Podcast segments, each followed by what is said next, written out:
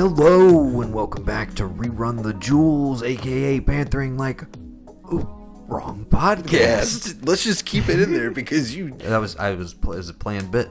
Yeah. Planned bit. This is the Ark of E Yeah. podcast. Welcome back. My name is Noah. My name is Gavin. We're the Blanchard brothers, and uh, We're reeling a little bit, obviously, yeah, because uh, we did we it. haven't. We fucking did it.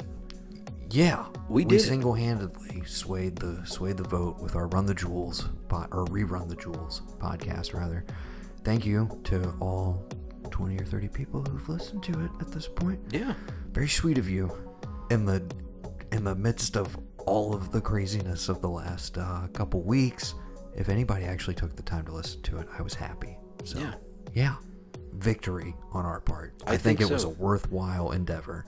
I think those three or four nights of me distracting myself from the election results by editing those was uh, time well spent. Yeah, I agree. So yeah, I just like the the cool artwork we did, the little mini photo shoot we did after the last one. That was kind of fun. that was fun. yeah, we should do that more more of that when we get these like niche We things should, that we're gonna do. I mean, you got all this camera equipment. We should take some professional photos of ourselves and like make a podcast logo that looks like you know all of the other cool shows that are out there. yeah, we could we could do that We should do that. With some like explosions in the background, maybe like a, a early '80s Definitely VHS some store. cats with shades on. Yeah, like my three cats. Yeah. with sunglasses on. Mm-hmm. Uh, something of that nature. Some sure. sort of badass muscle car. Yeah. Um, musical notes in the background, maybe a little little I almost immediately transitioned into a Colt Wolf conversation, but I know you don't want to do that. I that. don't want to do that, Noah. There We was could- there was something about September 22nd that was like you guys were definitely doing it and then no word for the last like 2 months. what happened, boys? I'm just curious. What Colt happened? Wolf, Co- Coat Wolf, no Yours- Wolf. your- no, there's no Wolf. There's no Wolf. not over. No Year's Wolf Productions. That's it. Just change over. your We know- name for we know you're listening instead of finishing chucking the San Diego Twins, but I saw a, you showed me a video, a video of them editing it, and I was like, oh, okay. I'm hoping I'm I get it. that it's like they finished the edit and then they shopped it around and like all of a sudden there was a bidding war and it's like it's just gonna pop up on Amazon or Netflix like at some point in the next Or HBO Max. two months. That would be pretty sweet. We'll talk about HBO Max in a bit. Yeah. Um, maybe we should clarify what the heck we're doing here. Uh, this is basically our last pod before we get into our year-end wrap-up sort of stuff Yeah. And it's basically I just had a giant list of like movies and TV from the the post October, post rerun the jewels era, if you will. So basically the last like three or four weeks, and uh, yeah, I got plenty of stuff to talk about. I figured that was a good launching point. I know at some point we'll do a a synchronic mini review. Mm-hmm. Maybe not a spoilerific review because I don't think anybody's really seen it. It'll be on VOD eventually, but Yeah. Anyway, so we'll do a little mini review of Synchronic.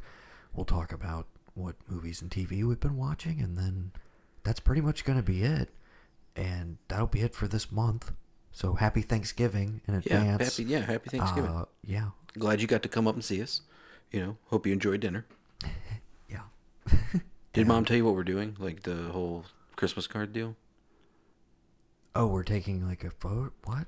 Oh, no one's told you this. Good. I get to tell you firsthand. I think somebody has told me this, but go ahead. So I went I went over and saw him one night. Mom was like, you know, I don't want to do like a big thing for Christmas because I'm retired. I'm like, okay. Like, no one, I don't ever really go crazy for Christmas except for that one time in Toyland in Japan. And we got shamed for it right then and there. And I've never ever wanted to put a Christmas list together ever again, which I've told mom about multiple times. Anyway, um, Keep it moving. I said something we could do for that will be fun would be to like let's actually do a legit like Blanchard family photo for postcards for Christmas, but we do like a ridiculous theme, like your favorite Christmas character. I was like, I'd put Noah in like a dirty old tank top and some jeans and get his hair all fluffled and like he's John McClane. Dad's got the slick back hair now because he's growing his hair out, so he kind of looks like uh, Karl maybe a little bit. He's got a little longer hair, Dad is obviously Santa. right? He could be Kris Kringle, that's true. But Who mom, did you suggest? I'm sorry. I, I said he should be Karl. I, I originally said we should all do Die Hard. Like Oh, uh, we okay. should all be Die Hard characters. You know, mom could get the teased up hair and be Bonnie Bedelia, like you know Holly. Right. You're John McClane. Dad's Karl, and I'm Weird. I'm Okay. Sergeant Al Powell. It's just that simple. yeah. Or you, it's dangerous territory, sir. or I could be Hans Gruber. It doesn't matter. Um, I think maybe Hans. Lean Mr. more towards Hans. McClane, John McClane. Sorry. If you're gonna step on somebody's legacy, let it be the great Alan Rickman and not No. Reginald VelJohnson. Okay, not got it. Reginald Val Johnson. For God's sakes, Gavin. Okay. Um, but then mom's come up with all these different ideas. Now she wants to do a. Um, It's wait- country and western themed, isn't no, it? no, just it's, tell me. No, it's just wa- tell me. It's ways to get rid of COVID. that was her deal. She wanted to call it ways to get rid of COVID. She wanted me. She wanted Dad to put a suit on and look like Don Corleone, and he was gonna make it an offer it couldn't refuse. She wanted me to put on a Hawaiian shirt and be she, Scarface. she No, hear, hear me out. She wanted you to get in like a on these chef's. pitches, man. She come on. wanted you to get in a chef's outfit with like Hannibal Lecter mask and be like you're gonna carve it up with fava beans and Chianti, and then she wanted to be like an old woman who poisons people, and I was like, no, mom, you gotta go Kathy Bates from Misery. We'll get you a sledgehammer, put you in some dumpy clothes, and you could be Kathy Bates, Annie from from uh from Misery. No, I tell. I will explain what's been happening. Mom's been watching Fargo season four, and uh, Yes, I I would agree. it'll make a lot of sense for anybody who's watching that show right now, which is a, a decent amount, I think. It's about to wrap up. We'll get to that in TV. Uh, any anything else at the top of the episode? Um, no, I mean that's pretty much it. All the family Well, I'm looking forward to this Christmas card. Well, we're gonna try and do it Love to hear your Thanksgiving. pitch in person, Mom. Yeah. I know you're listening. Love you. Um, anyways, happy Thanksgiving to everybody in advance. This will be the last time you'll hear from us for a bit, but then the plan is to hit you four episodes in December. We're gonna do favorite albums of the year, uh, favorite TV shows. Obviously, that's gonna be a fun one, and then what's probably gonna boil into some sort of two-part year-end movie wrap-up hmm. because I have a list of like 35 or so right now. Wow. That are in the 8 and above range in terms of like rating. So I got a lot to talk about for the year end wrap up. So I'm feeling a two parter. And maybe we'll get Yeah. old Sunshine Mayfield in there as well. So look forward to all of that. But for right now, what do you, what do you want to talk about? You want to talk a little Synchronic? I know it's semi fresh on the brain. You came by my Yeah. work. That was a nice surprise. Yeah. Tried to come in without a mask. Yep. I was gonna add Real a funny whole, joke. I had a whole thing planned, and but you just like put a mask on, brother. And I was like, God damn it, he took my, he stole my thunder. Yeah. Um, Sorry. Yeah. No. Uh, I had to say something because if not, my boss probably would have gotten up from her chair and been like, "Excuse me, sir, you need to leave." that's what I was hoping that happened. So then you could come in and be like, Hey. I just don't bail you out. I'm like, I don't know this. But guy. I'm his. I'm his brother. I'm just a fatter version. Like, look at him. I don't know this. Can you can you not see this? Like, come on, what, Julie? I Julie, come on. it's me, Noah. I pretend I'm you from the future, where you don't have to wear a mask because everybody just lives with coronavirus. Be perfect. You just get a little fatter, Julie. That's all. Speaking of time travel, yeah, we can talk synchronic. It was pretty fun. Um, I had already watched. I only watched one of the ones that you told me by these two directors. Um, the very first one, and it's, it's like I said, I I can see some of the seeds, like you were telling me you would. I or I By the would. way, you told me you couldn't find the endless. The endless is readily available on no, no, Netflix. I, no, it was there. I just didn't. I, Oh, you didn't watch it. I hadn't cracked open. I cracked open Netflix two nights ago. It's the first time I opened Netflix in three not, months. I know it's not your bag. I've got a lot of Netflix stuff to share with you. It's too much. Well, that's why you, you need me to help. Yeah, I need you your as the guide. I'm your Sherpa. because I- think I'll of it. You Think, yeah, you're my the streams. Um, Sherpas my- go up mountains. you're it- my what's a river guide? you're my shaman. I'm to quote a, a quote a show that I want to talk about later that you probably haven't watched any of, um, that ended a while back, but I finally caught it up because it's free on Prime now. Um, Okay. yeah, you're my shaman, dude. Like you're gonna you're gonna guide me through Netflix because everything you've told me about on Netflix, I liked. Kingdom. Um, Well, we'll go ahead and tease it because Yeah. we talked about it tonight. Cobra Kai is new to Netflix. yes. People have been falling in love with it all over again. We, of course, have covered season one and two when they happen. Mm-hmm. It's one of our favorite shows on TV. And we can go ahead and tease something for, for January. January 8th, when the show drops, we're going to do a binge along. Yes. So, we're literally going to get together here in the studio. We're going to watch an episode and then we're going to talk about it for like 10 to 15 minutes because everybody's going to binge through this thing. Of course. There's no point in doing episode by episode full on recaps and like playing dumb about like what's coming up next. But if we have our in the moment reactions and then like a wrap up on the end, I think that would be very fun for people to be able to just like they can just pause the podcast, watch an episode, jump right back in. I got it. Okay, hear me out. We call it the Cobra Kai Never Die Birthday Binge Along because that's my birthday month. We love Cobra Kai. They never die, and you're gonna binge the whole show with us. Okay. Yeah, Birthday binge along. yeah, I like it. yeah. Hey, All right. Yeah. It's settled then. every So now and then I got a couple that. of a good a good ones in We're the just going to keep talking about things that are happening in the, In the future, future, yeah. because who wants to focus on right now? No. Let's be real. Would you say the the hoverboard board's cool, but the air so The putrid? hovercraft's cool, but the air so putrid. Yes. Yes. Um, did you watch the new video for the Cyberpunk? Oh my god, yes, dude! I cannot wait for that game, and I cannot find a PlayStation Five anywhere. Me either. Uh, Randomly, there's one on Two Notch that hoping for a Christmas miracle. yeah, there's one on Two Notch. Uh, that is probably a song. It's got to be. Maybe Hoping for a Christmas miracle? yeah. There's so much. Christmas Do you want to music. revisit Christmas songs this year? No. Okay. All right. Because I have a, like we did our episode. Final word on it, Oh, as far as I'm concerned. A, I- a good Stanley enough said to that. That's what I say. um, I never want to talk about Christmas unless all of a sudden you're like, "Oh, dude, I found like ten new like." Cool. Oh God, of course. Yeah. of course. Gavin's sitting across from me like, "Yeah, man." No, I didn't put. Yeah, I I, didn't put Celine Dion's "Walking with You in a Winter Snow" on there, and I didn't put. I may have put "Christmas Wrapping" by the the waitresses. That is the best Christmas song of all time. Um. Anyway, let me before I forget. Randomly, I'm just for the listeners out there. If you do, if you listen to this on Black Friday somehow, That's two, possible. Two Notch Road, Target, Columbia. They don't ever update their inventory online. Randomly, you can go in there and be like, "Oh yeah, we got like five or six of them. We just don't put them out. We don't put them online."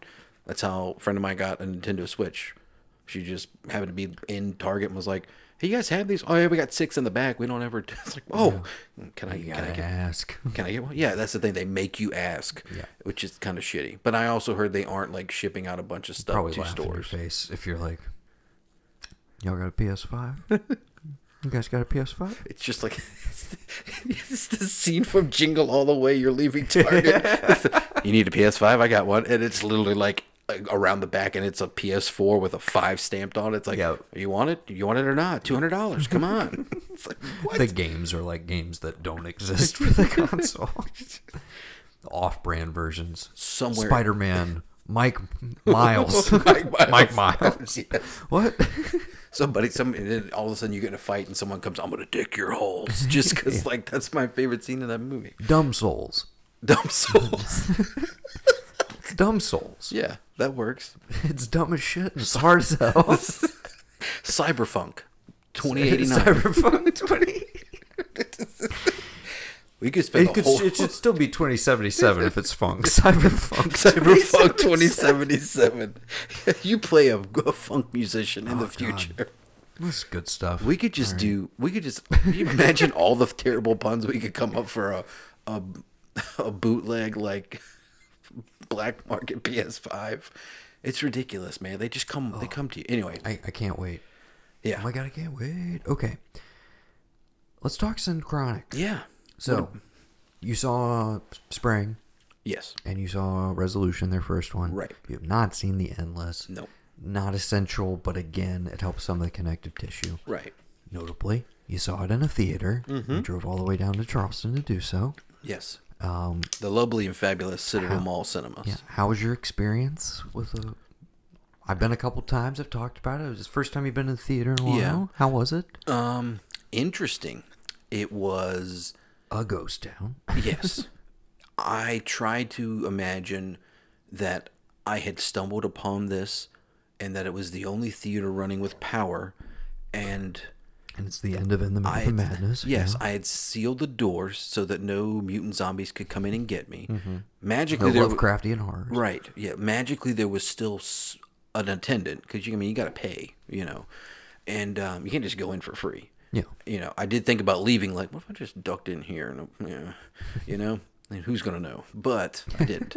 you know, I have I was on a schedule. Um, I only felt really bad because uh, yeah, I went with a friend of mine, and I was like, I mean, we don't have to social distance. Like, we came here together. Like, we can sit next Yeah, to each can other. sit next yeah. to each other. And so, because I did, the only other person who bought a ticket, her chair was in front of where I was sitting. I was like, oh, fuck me, man. So I felt bad about that.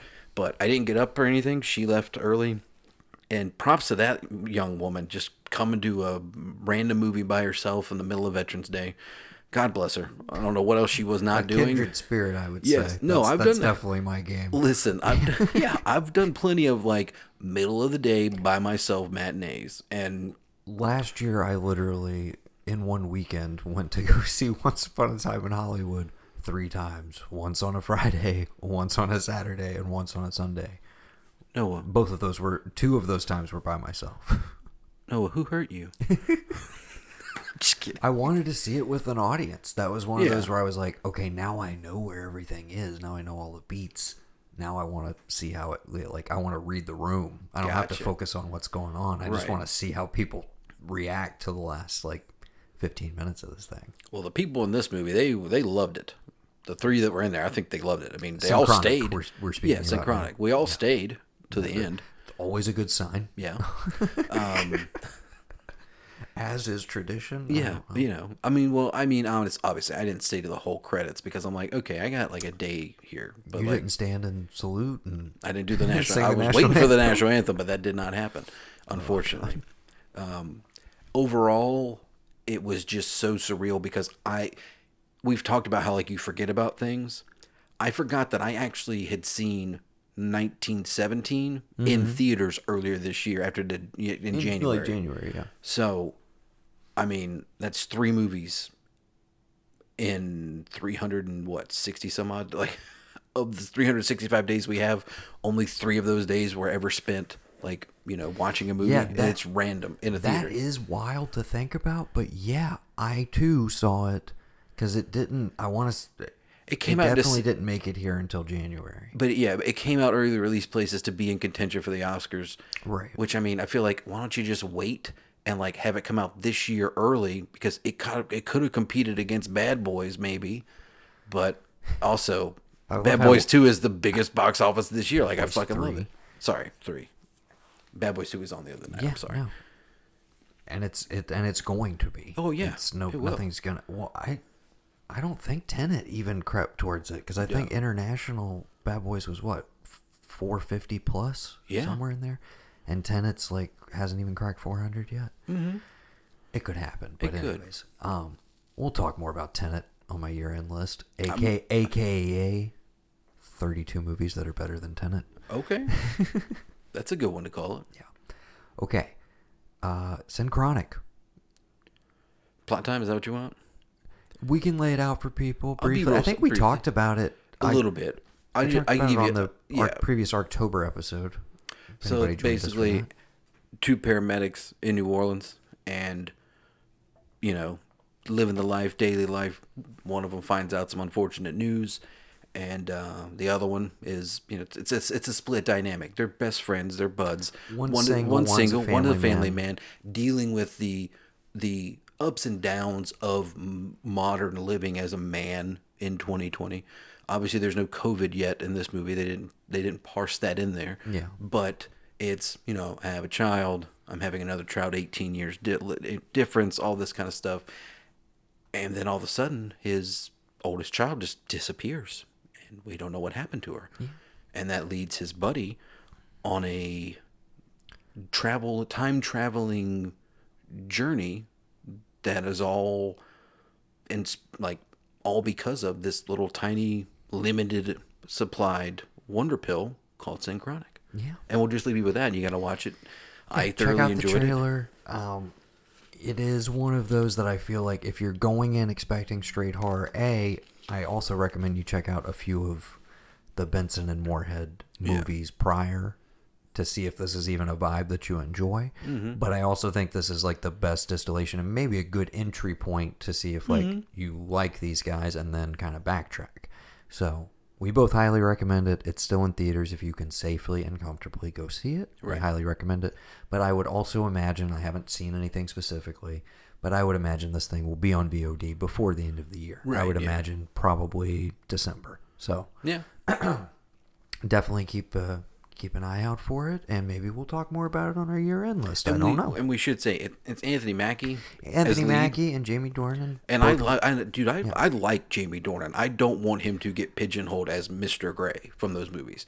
Any other thing I've seen him in, He, I, I like him. I honestly, even after this movie, which I thought he was totally fine and solid in, I'm pretty indifferent to him. Like, Yeah. I haven't seen anything where I've been like, oh my god, this dude or this performance. Mm-hmm. But Anthony Mackie, somebody I've always enjoyed. Going back to like Half Nelson, I think was the first thing I saw him in, mm-hmm. and of course, huge heights of success with the Marvel franchise, but also like he's kind of been you know sidelined. But we know now Falcon Winter Soldier, like he's gonna have a Disney Plus series etc. They're going to expand the character more, and presumably in like phase whatever we're in now, um, he'll be more of an integral like key member of whatever they're building Yeah. going forward.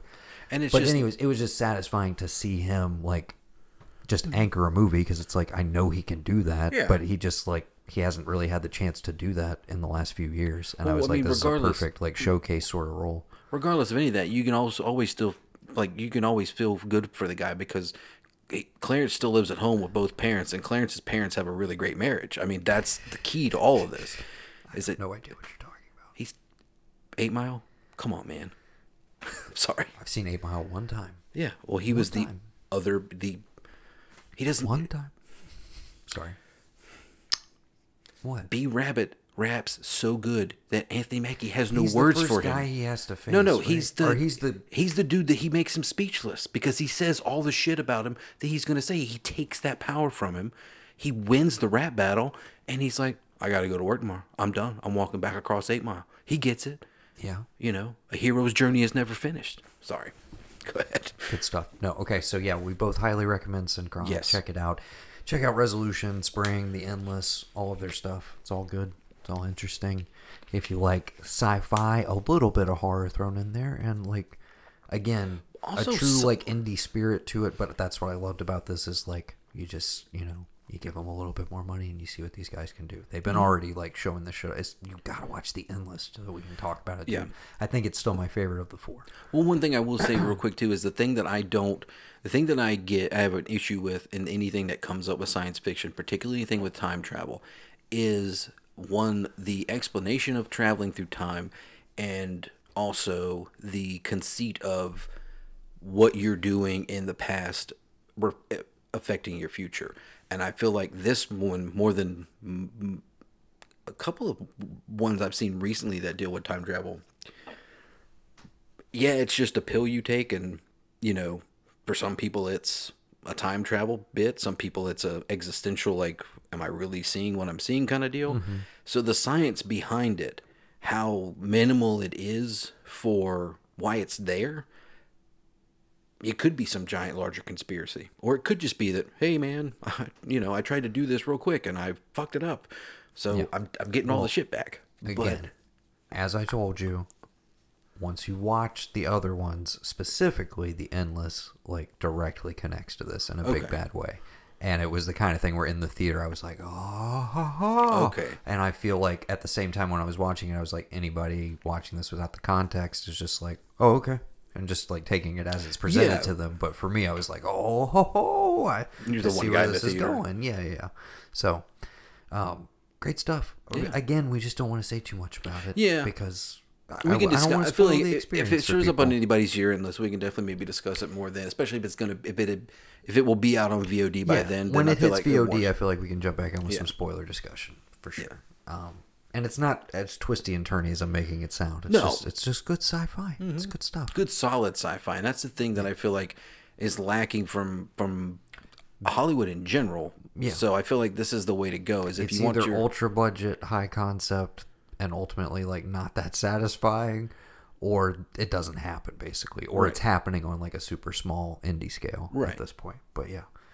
I mean, we talked Vast of Night earlier this year. Oh, yeah. Spoiler alert! That's definitely Oh, coming up fuck, on the yeah. year-end list. hell yeah. Um, so yeah, that's that's where the gold is at right Mm-hmm. now for sure. Okay, uh, you want to keep going with movies? You want to talk TV? What you got? You got a list? I got TV. I do some finished. TV. I finished a show that I think wrapped last year, end of last year, maybe early this year. I can't remember. I didn't look. Okay.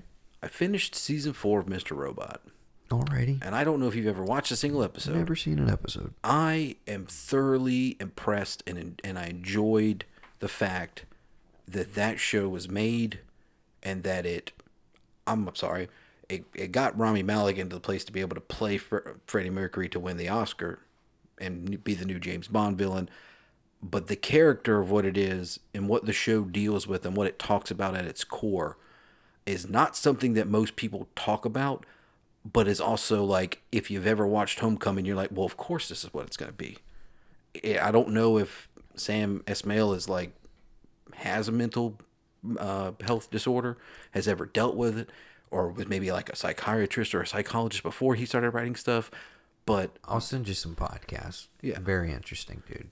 Um, I don't. I can't speak to any of what you just asked about, but very interesting, dude. I'll send you some Really? of his appearances on the Watch podcast. and yeah, and, and I, I I wanted to look up some stuff with him because, you know, and thinking back about like the year and stuff, I'm like, oh yeah, Homecoming season two did come out, and I'm comparing it to the first season of that, and then I get to again fourth season of Mr. Robot with where the third season ended and how you wrap it all up. I'm like, wow, you managed to do all this, but you still also managed to like surprise me take me to a place I didn't think I wanted to go in this show and end it on quite simply like one of the most perfect notes you could end a show on dealing with the subject matter it does and I was just like I just I got up I was like well shit okay and I, I mean but I instantly wanted to go back and just start at season one Yeah. again and work its way through because Where is it available streaming right Prime. now?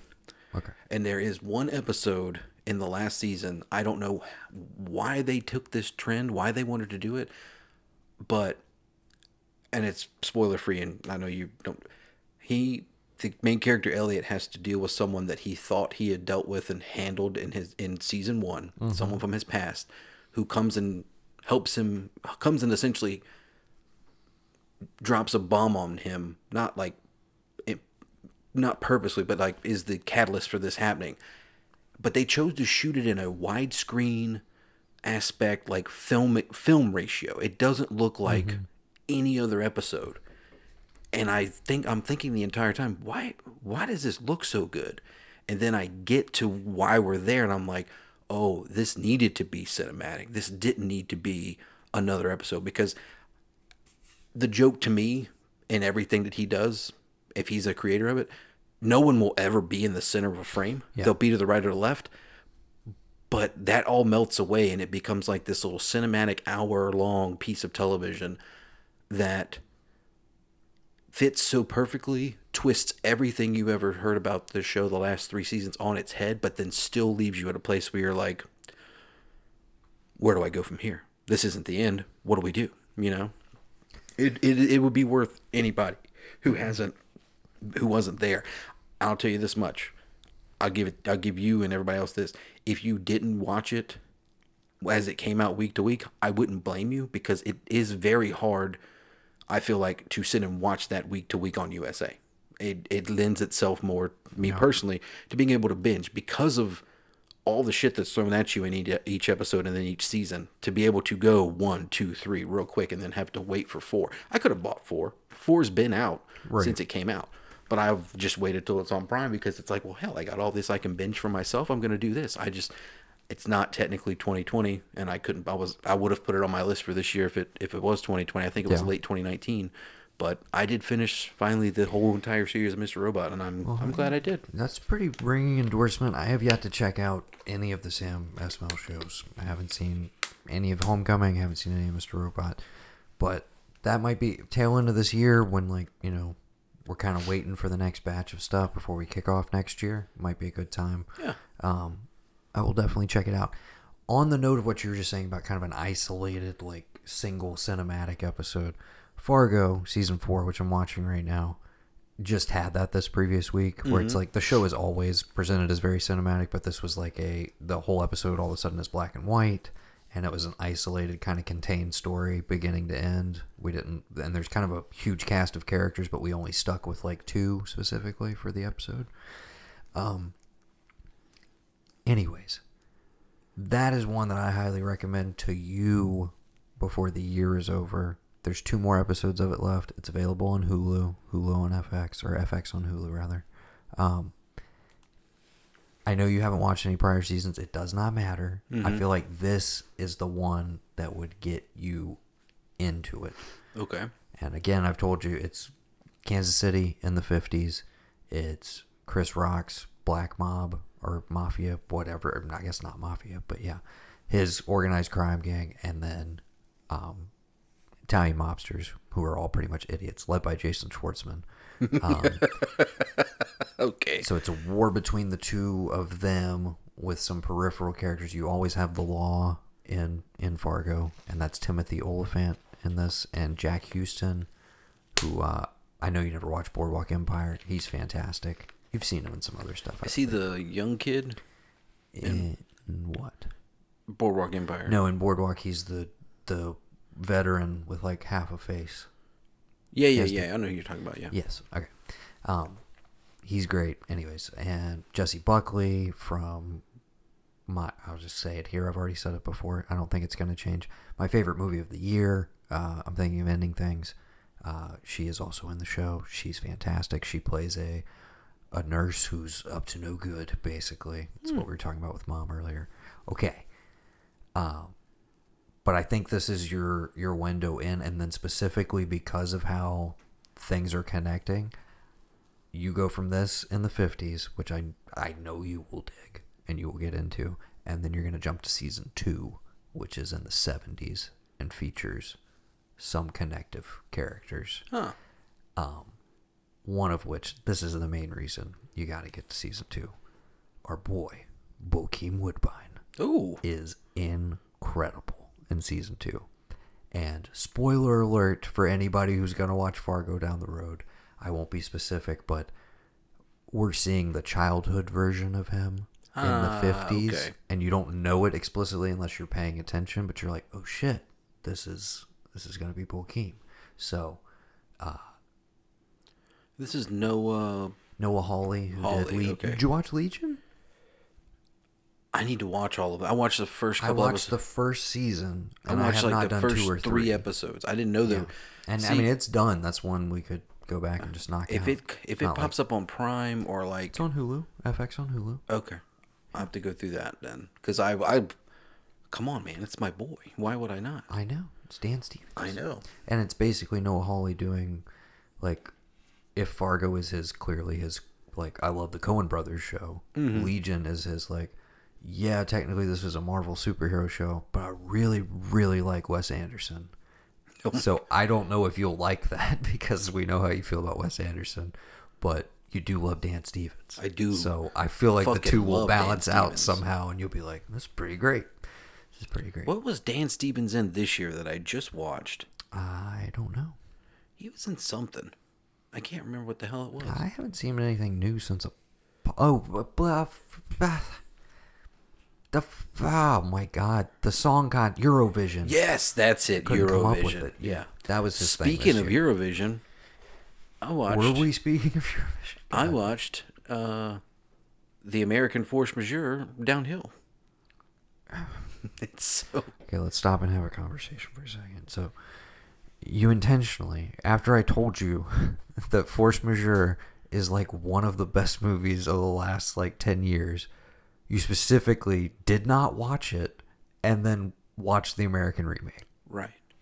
How was it? I only did that because it wasn't available on Prime and Downhill was on Max. Then I went to Prime and saw that Force Majeure was available on Prime. Force. Majeure's on Prime and on Hulu. It is? Yes. Okay. It's been there Well, then- for months. So then there there has to be a ghost in the machine because it wasn't until I watched Downhill on Force HBO unlocked for you. that on on HBO Max of all places that that it showed up as something I would want to watch as like you know oh here it is on Prime so some ghost is talking to something in the machine my my friend Well, this live person is talking to you, And you need to go watch Force Majeure, regardless of what you thought of Downhill. But did you like Downhill?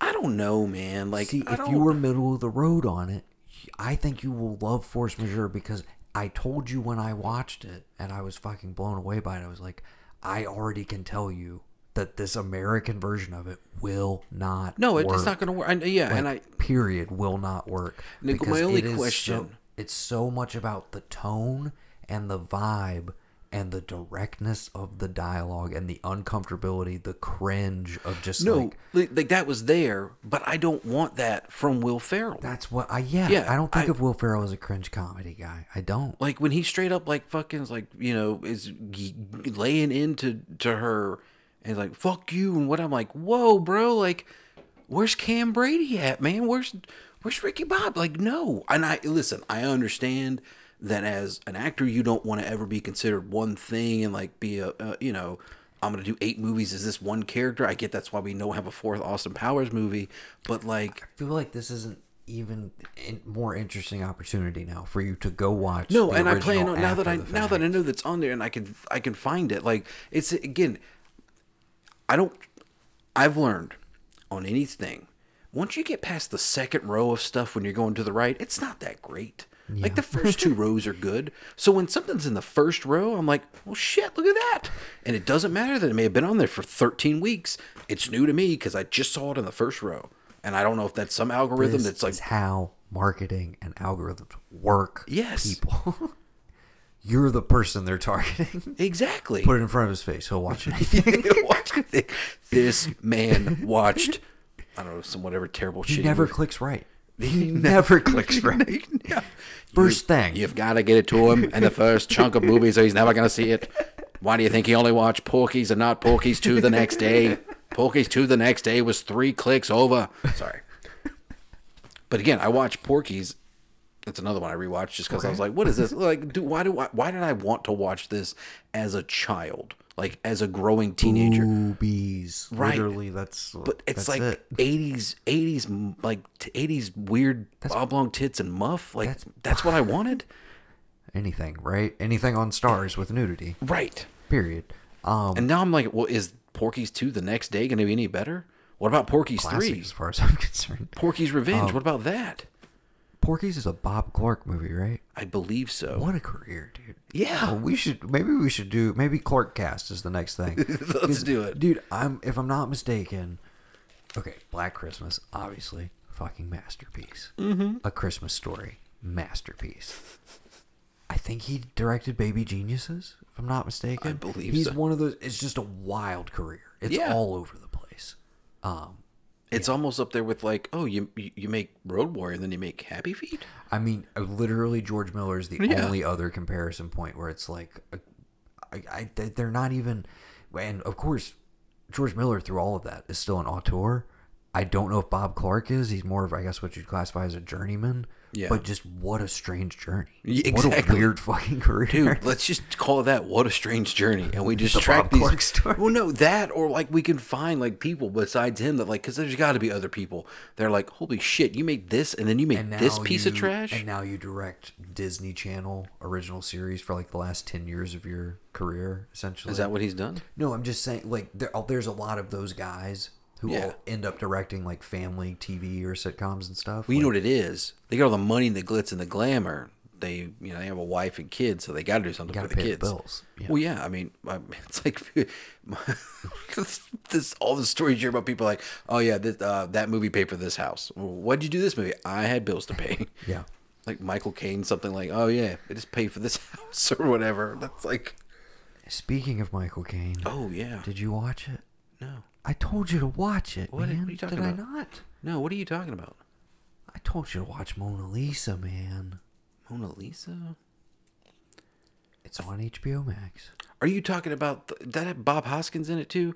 That's what I was wondering. Okay, I knew you said something about Bob Hoskins because Noah, the other night I was driving around, the theme for the Long Good Friday came up four fucking times on shuffle. Okay, probably my favorite song of 2019 or 2020. Okay, retroactively, like that's Yeah. gonna be my number one single. even though for, It's your for- soundtrack now. dude. If I could have it play every time I started my car to drive for the first three minutes, By the time I get on 77 to go to work, it's it's done. It's bum, bum, bum, bum, bum, bam, bam, bam, bam. it's it's. I would I would love it. I would. Ours was always that Barham was gonna follow me behind uh, one morning walking into school with like a, a guitar and a pocket amp and just be playing Cashmere. Well, see, for the longest time, mine was slow ride. Anytime I walked in somewhere, I wanted like slow ride to be playing. Like double doors open up at like Target.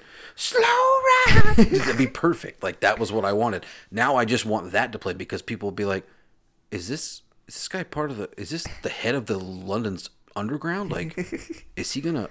Is he about to have a bad, a long, bad, terrible Good Friday? Like, what's going on? Yeah. Okay, so I need to watch Mona Lisa A hundred percent. because I, we we talked about it. when We are talking year end stuff. I don't think you threw it in there. One thing I wanted to do was to discuss some of the gems that you've come you've come at me with with what we've done this year because they're movies that are brand new to me, and I wanted to call it "New to Me" in 2020.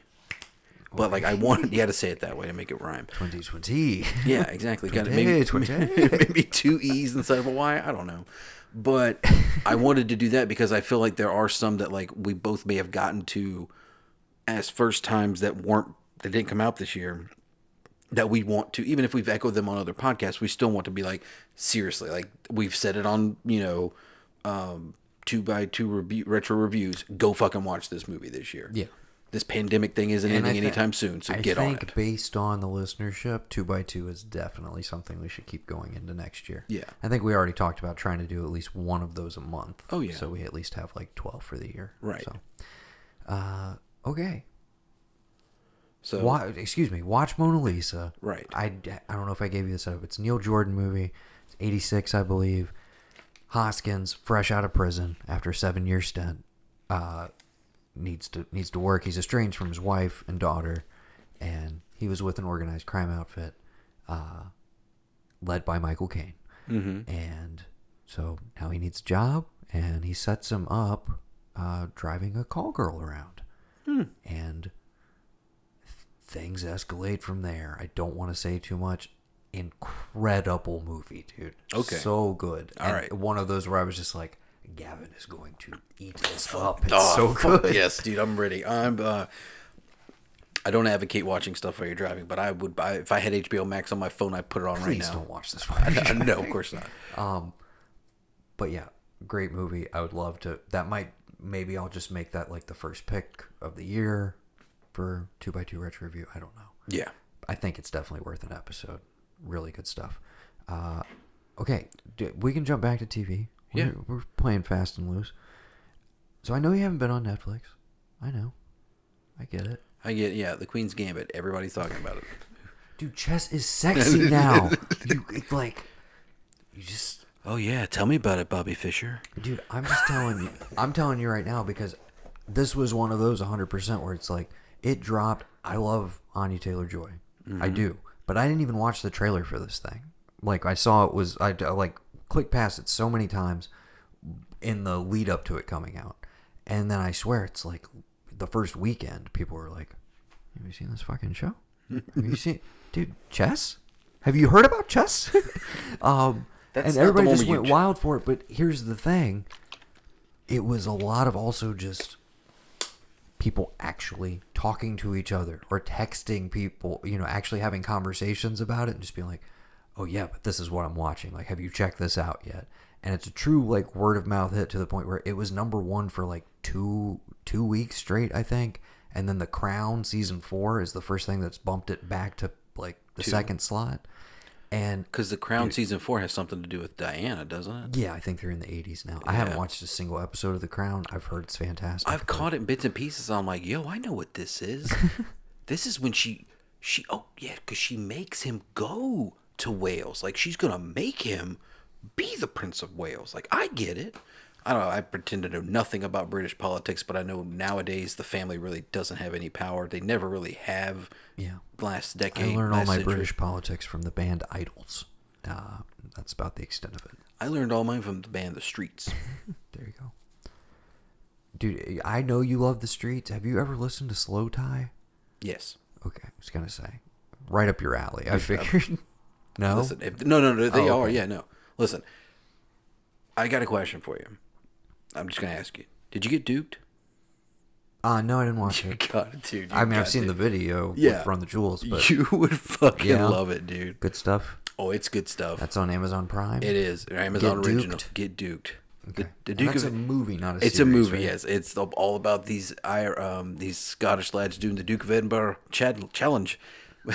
it's so fucking that shit, dude. Okay. It's so I'll you check it out. I, I, don't think know if you it's would crack the top ten of the year, but we can talk about it. It's future. definitely cracked my top ten. I promise you. I fucking loved it. I'll watch it again right now. Get wanted to. duked. Okay. Yeah. Huge I don't know if you would. I don't know how you fall on that because, like, I know You know what? I don't I don't know how you are with like our former, you know, overseers and rulers, the the lords and ladies of the British Isles. I don't know how you feel about them.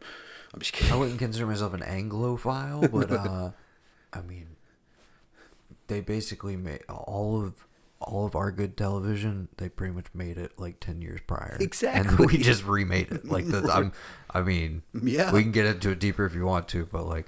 I'm one of those people, one of those assholes that when everybody's like, "Oh, do you remember this thing on The Office?" I'm like, um, Remember it ten years ago. I'm like when Ricky I'm, Gervais. I'm like, did- I'm sorry. I would. I, I remember The Office, the the original Office. You can call it the American Office because it's not the Office. It's the American Office. What the fuck are we talking about here? I, the original is one of the best things ever Wait, made. on, wait. Is there a British Parks and Rec? No, Okay, good. That's what I'm probably. probably I mean, just don't know about it, but yeah, standards and practices. Is that what it's called?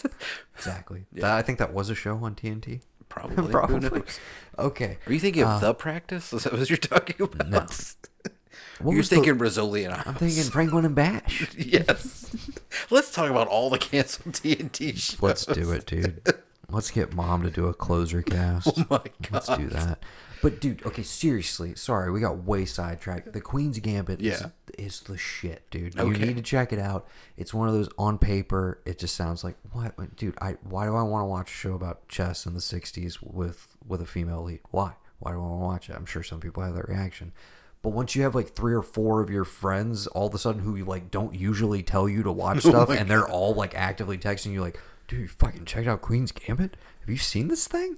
Um very much like the Stranger Things effect, honestly, of just like all of a sudden everybody got behind it and like people are continuing to watch it and rewatch it. Seven episodes, all of them written slash co-written, and all of them directed by Mr. Scott Frank, who you will be familiar with as the writer of Out of Sight, the director and writer of The Lookout with Joseph Gordon-Levitt. You remember that one? Yeah. How solid that movie is. Um, what are the other? There's some like, there's some other big guns in the Scott Frank catalog, but he also did Godless on um on Netflix, Western series. Don't know if you ever checked it out. Really good stuff. No, there is too much on Netflix. He wrote Logan. Okay. He wrote Minority Report. What? Uh, yeah, dude. Wait, you mean Steven Spielberg doesn't wrote write and all directed his A? Walk Among the Tombstones, which I'm sure you're on board with because it's got not only Liam Neeson but your boy Dan Stevens. You know, You don't think I haven't watched A Walk Amongst the Tombstones like three times already? I, I said I know. What did I just say? I watched Cold Pursuit twice, Noah. You know what I watched last night? he wrote- he Crash wrote- of La, uh, uh, Clash of the Titans. He wrote a movie that I'm sure you haven't thought of in forever, but I know you saw in a theater. Do you remember Flight of the Phoenix with the Dennis remake, Quaid? yes, and Tyrese Gibson. And you know who else, Noah? Who you're forgetting in that movie? Giovanni Ribisi. I never forget a Ribisi. you come to me like you know something about Ribisi. you get Shorty, dude. I mean, okay, legendary screenwriter. Yeah, of course. Um, Goes without saying. and just kills it with the direct. It's like, dude, I didn't know there's like a new auteur in town who's been in town for like two decades, but uh, or three decades at this point. What am I talking about? It's incredible. Now- it's just top to bottom. It's it's a it's a great story, incredibly well told. It's like engrossing as hell. And the biggest endorsement I can give it, Veronica, who like is a tough sell on anything approaching a drama as a series, um, was just glued to it, like and into it actively in episodes where she would be like, "Oh, girl, don't do that," or like just shit like that. And I'd be like, "Oh, she's like, she's really like invested in this," and I think it has that like universal appeal where it like it is very specific in its vision and like what it's about, but like Well, what is it can- about? It's about a child press a child press prodigy, uh, a child Chest. chess prodigy. I said excuse me. sorry. Um, Uh huh. essentially kind of like you could call her the female Bobby Fischer, but Uh-huh. she's a fictional character. It's based on a book by Walter Tevis, very famous book. Read a book, Gavin. I literally never heard of it until two weeks I was ago. gonna say, yeah. Uh, Walter Tevis, great author, apparently wrote a bunch of other cool shit that's been adapted into movies. I don't know. Um, Like Rain Man. but yeah, she basically she's orphaned at a young age. At at an orphanage, she learns to play chess from sweet old Mister Shaibel, the janitor. Uh-huh. She just she becomes a wizard while also simultaneously getting addicted to tranquilizers, which are given to all orphans in the fifties, or like yeah, apparently, uh, to keep them docile during the day. um, so she has this connection of like, you know, she's a brilliant chess player, but like, is she only that good because of the drugs? And like, is she going to destroy herself? Is, is she going to be able to mentally handle it? You know, Bobby Fischer kind of lost his shit at a certain point, and a lot of like, you know, chess masters, little little wild upstairs. Yeah, because you're not So thinking about the next. You're not thinking about your move. You're thinking about the next move. And the move after that, and the Exactly. one after that, and the Right. one after that, before you make the first one. Right. um, the way they visualize the chess matches, I don't even want to spoil it for you. It's just it's engrossing, to, and it's the kind of shit where it's like, I seven hours into it as I'm watching the final episode and everything's coming together, and just like it's one of the most satisfying finales in recent memory.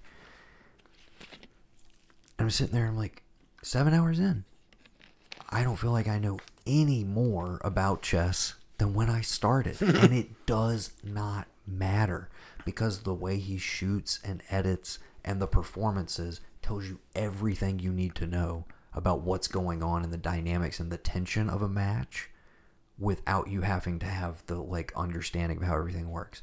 On that note, this, I'm about to sound like the most basic person on the face of the planet. I like literally we finished the series and that evening I I downloaded a chess app for my phone to teach myself how to play and now I'm playing with people online. And I'm like shit is addictive. Once you like once you get your head around like okay I understand how everything works and now I see that like it is the most complicated and complex thing on the face of the planet and it is so simple in its setup but the sheer variety of how things can play out is mind bending Have you tried golf? just wondering. Just think. I get it. I, I get the. Yeah, I get it. It's. okay I like just to be able to jump them, and then you get a king, and then you can do whatever you want. I like the poor. just and checkers. yes. I got to listen. I'm always gonna go simple, dude. I, I don't think I don't know if I have the mental capacity. Playing basketball in Pelican Bay. Sorry. I can't do the next part. I What can't do this? that on a podcast. I can't do it. What What are you doing? What bit is that? Training day. Oh yeah. Okay. I got you. He says this shit's chess. It ain't checkers. Okay, I got you. All right. Yeah, dude. It's been forever since I've seen Training Day. it's just buried back here. That's one of those early ones where I was like, I think I'm not supposed to watch this. Gavin owns it on DVD. Yep. Definitely sneaking this out of his room as soon as he's not home. I need you to know that like literally anything that I ever owned or had, all you had to do was ask. I would have felt completely okay corrupting and like co- contributing to like your overall decadence and watching like the terrible movies that I watched, you know, or like stuff you weren't supposed to see. I don't feel like we're we're not that far apart to where like I would be able to have a bunch of access Yeah, to stuff no. that you wouldn't. It just I I think Training Day was one of those that like maybe mom and dad saw or Mimi and Paul had watched and it was like, oh he can't see this one or whatever. It's too rough. As that's that was usually the go. Maybe, but like I remember buying that from like GameStop for like pennies on the yeah. dollar, and that's why I had it because it was the old like Snap card. Yeah. the old Warner Brothers I think. yeah.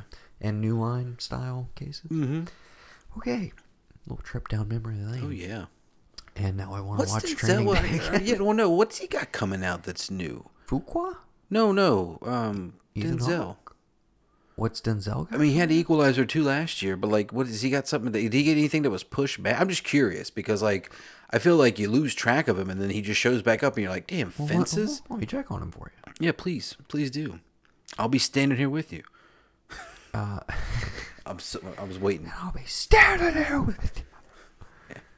Uh, we got some 2021. Uh, The Little Things, Okay. directed by John Lee Hancock, who did The Blind Side and The Highwayman and Saving Mr. Banks.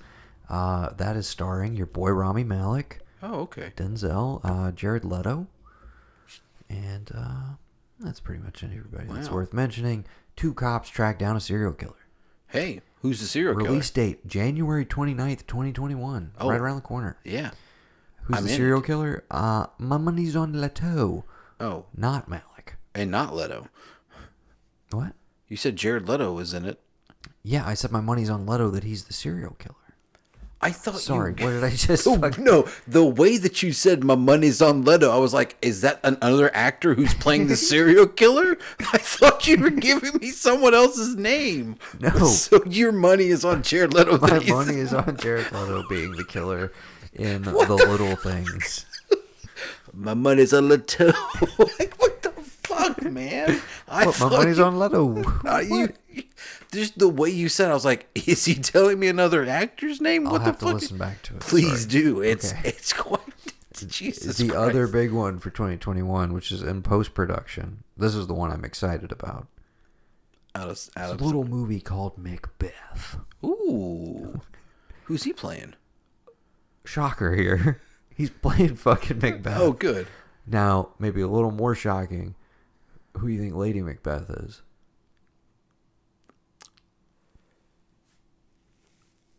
Margot Robbie. I don't know. William Miller's mother, Franny Mac herself, Frances McDormand. What? And So it's why- like- you're like, wait, what is she doing in here?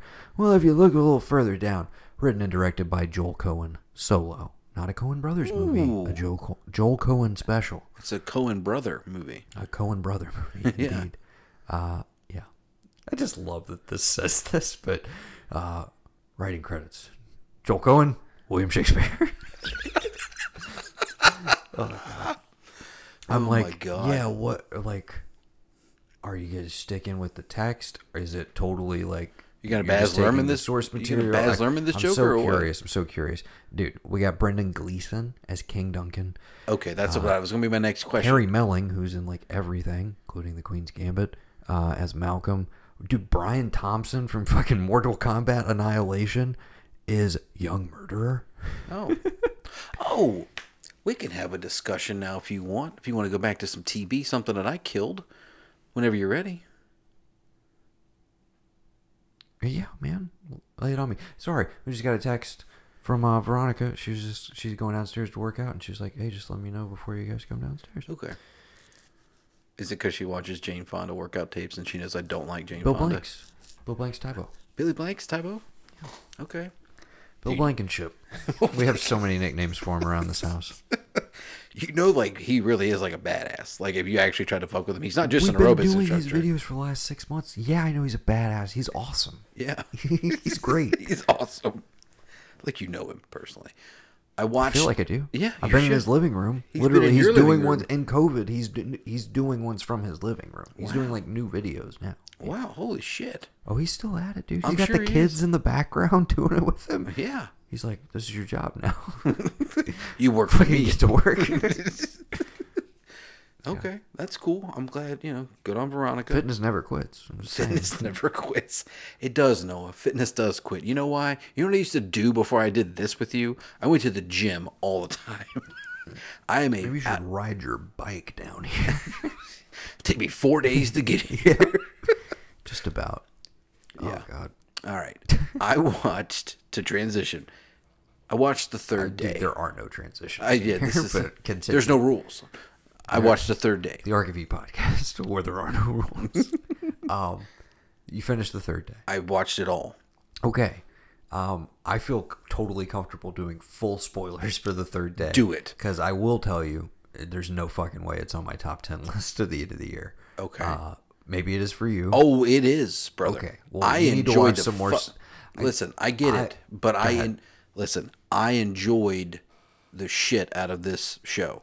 Not having seen anything that you the whole like look at the island deal or whatever, whatever. The idea that look at the island. look deal. at this the like 12 hour uninterrupted Yes. cinematic live stream take. it just kept never buffering. been done before. It just kept history. buffering. That's Like, all it was doing was buffering. I couldn't get it to, to queue ah. up. I missed it. I went back and there's nobody down there. Continue. God. listen, the turn that that show takes to me is like out of left field, and we talked about it. When has Naomie Harris been bad in anything ever? Yeah. In the history of time, never, Never. Never. Literally never. Exactly. You want to talk shit about Miami Vice? You got two guys who are going to fight you about it. fucking fight everyone about that. My point is that the spoilers, you want to get into that.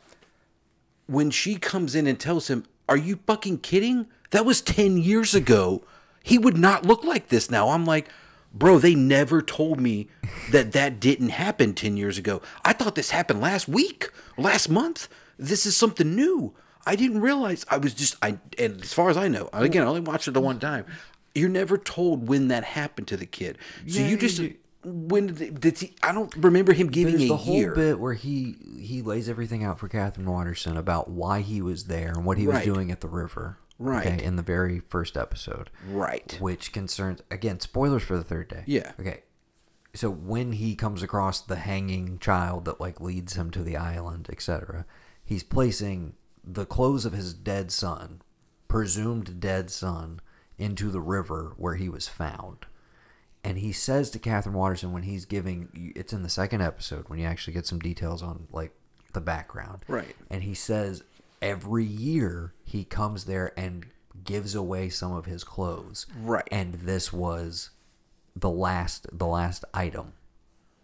Okay. So it is implied that Right. clearly it was some time ago that this But- happened. and that's- this I'm saying. you have to be. It does not to like the to spelled the out exact- for you. exactly, but to the astute viewer who's going to watch it, talk about it on a podcast, a la a Noah Blanchard type, you would know that. But if you're a dumbass like me and you're just watching, it's like this guy's on an island. What's happening? We we Wickerman it. What's going on?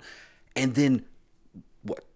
I don't know how many episodes later. It's the last episode. Whenever she finally meets him, and she's like. Bro, this dude doesn't. This kid is not our kid. Like our kid would be ten years older Yeah. as a mind fuck, you're like, whoa, nobody told me. Wait, what the fuck? Yeah. And then, but then at the Took end, my eye off the ball for a second. yeah, Yeah. I was so like invested in trying to figure out what was going on. I just, yeah, I heard he was there with the clothes. I just never heard a year. So the idea that you know all this and then it's like, oh no, dude, like you're crazy. This kid is not. That you're our kid. Well, like what the hell? again, not to like, I'm not playing the like smart card, but the older of the two girls, their daughters, Mm-hmm. she remembers the brother. The little one does not. Right. So clear, you know, there's been like she didn't know her brother because she was born either after or she was an infant when he passed. Right. So you can kind of gauge based on her age, like, yeah, it's been a while. Right. Um, But then the but, But then the kid at the end being like, still, I, no, I I don't blame you you for what you said. Like when what? you see th- when you first see the kid again you're just like okay what is even going on here is this the ghost of his child Right. like what's going on and then when they start to lay out to you like no we preserve i had the same thing where i was like it- why is the kid not aged i was like what's going on here Right. and then i was like is this some supernatural thing with the island Exactly, like he's that's- been preserved or something exactly. and because so they talk I'm about going that. down all of these different roads, and then so yeah, when she comes in and she's like, "You are fucking crazy, and I want you out of our life, and the only reason I came here is to get the money that you took in the first part of this, Yes. like the first episode." Um, I was just like, "Yes, please get the hell away from Jude Law." Yeah. and dude, I will tell you that I mean, I I had the the bridge of the 12 hour live stream and his performance within that. I feel like it's even more jarring to go from the end of 3 and then the when you're reintroduced to him basically in the final episode Right. and it's like night and day. He's a completely different Right. person. I, that I could appreciate. Um, but I saw like the, I saw him getting seduced by the island, Right. Like in the twelve hour live stream, I saw some more of that stuff, more of the weird, like yeah. But again, I did not expect like that finale to culminate with like Jude Law's like shotgunning some of these people, a lot of like deaths out of nowhere, a lot of Fucking really stabbing the shit out yeah, of people. bloody, yeah. violent deaths, and then. But yeah, as soon as that scene happened where she's basically like, "You're a fucking lunatic. I'm just here for the money," I was like, "Yes, I just want you, you and these girls to get out of here. That's all I'm concerned about. I don't want to know what the island is, ab- No, is yeah. about anymore. I don't need you to explain anything else. I just want you and these girls to get out of here." And that is literally the note that it ends And on. that- is yeah. like they got the fuck exactly you know and you get that little bit where you don't know and then they like they huddle up and all that and it's like that's why again like it's one of those i equate it to it's so crazy to think i don't i'm not trying to make the same conclusion but i equate it to like the blackbriar or whatever episode of of um uh, Black Mirror, where you think, "Oh my God, this girl, she's being chased," and then you're like, "Oh no, this girl's fucking terrible person. She did this to a White child." Bear? White Bear, maybe it is. I think so. It's White Bear, Black Bear. I don't know. Whatever. It, White Bear, maybe it is. Um, no, White Bear is the the thing they're going after in the black and white episode. I thought this was Black Bear. I don't know. Look it up.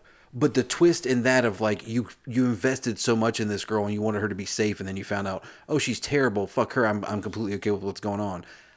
It felt like the same kind of twist in this because it's like, just Jude Law gonna find his son? What's going on? Are they gonna make him this, this, and that? And when you get to Naomie Harris and the, you know, you're kind of you. White Bear. Okay, yeah. Sorry. Um, you get like the rational, like, no, I just want the money and I just want this of it all. I'm so on board, like you said, with just her getting the fuck out of there. I could give a shit less about all the stuff I knew about Jude Law. Don't care about it. Don't care about the oh, this person in the island. You know, these these people are trying to take over, and there's this and there's that, and we staged all this, and it, blah, blah, blah. like I could care less about that. You take your babies and you get off the island and you never come back. Yeah. You know what? That just do it. You know, by hook or by crook. Yeah, wrap that rope around you and fucking start swimming. You know, and I and I, so to me, that's one of the reasons why it was there. The notes that it hit to begin with were great to reel me in. But as soon as I realized, well, this isn't the rodeo I thought I was at, Yeah. I'm like on board, and it delivers on that front too, and I can't blame them. And I fucking, I, No, I enjoy the shit out of it. I thoroughly enjoyed the show. Do not get me wrong. I was maybe a little let down with the ultimate trajectory of it because maybe wanting it to lean more into the Wicker Man side of Yeah. things a bit. Honestly, I mean that's what I was hoping for. But I liked all of the subversions of that at the same time. Mm-hmm. Um, the main reason I just said that it's not going to be on my top 10 is it's been a fantastic year for television once again. And I have just a ton of shows that I liked even more. And it was one that was a little more.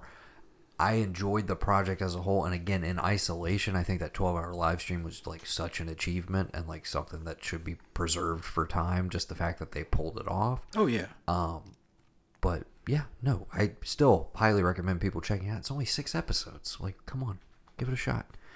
Um, the one thing I did really miss, and I know it's purposeful, but the first three were directed by one crew essentially, and I think it's the same crew rather, but different directors for the mm-hmm. two parts.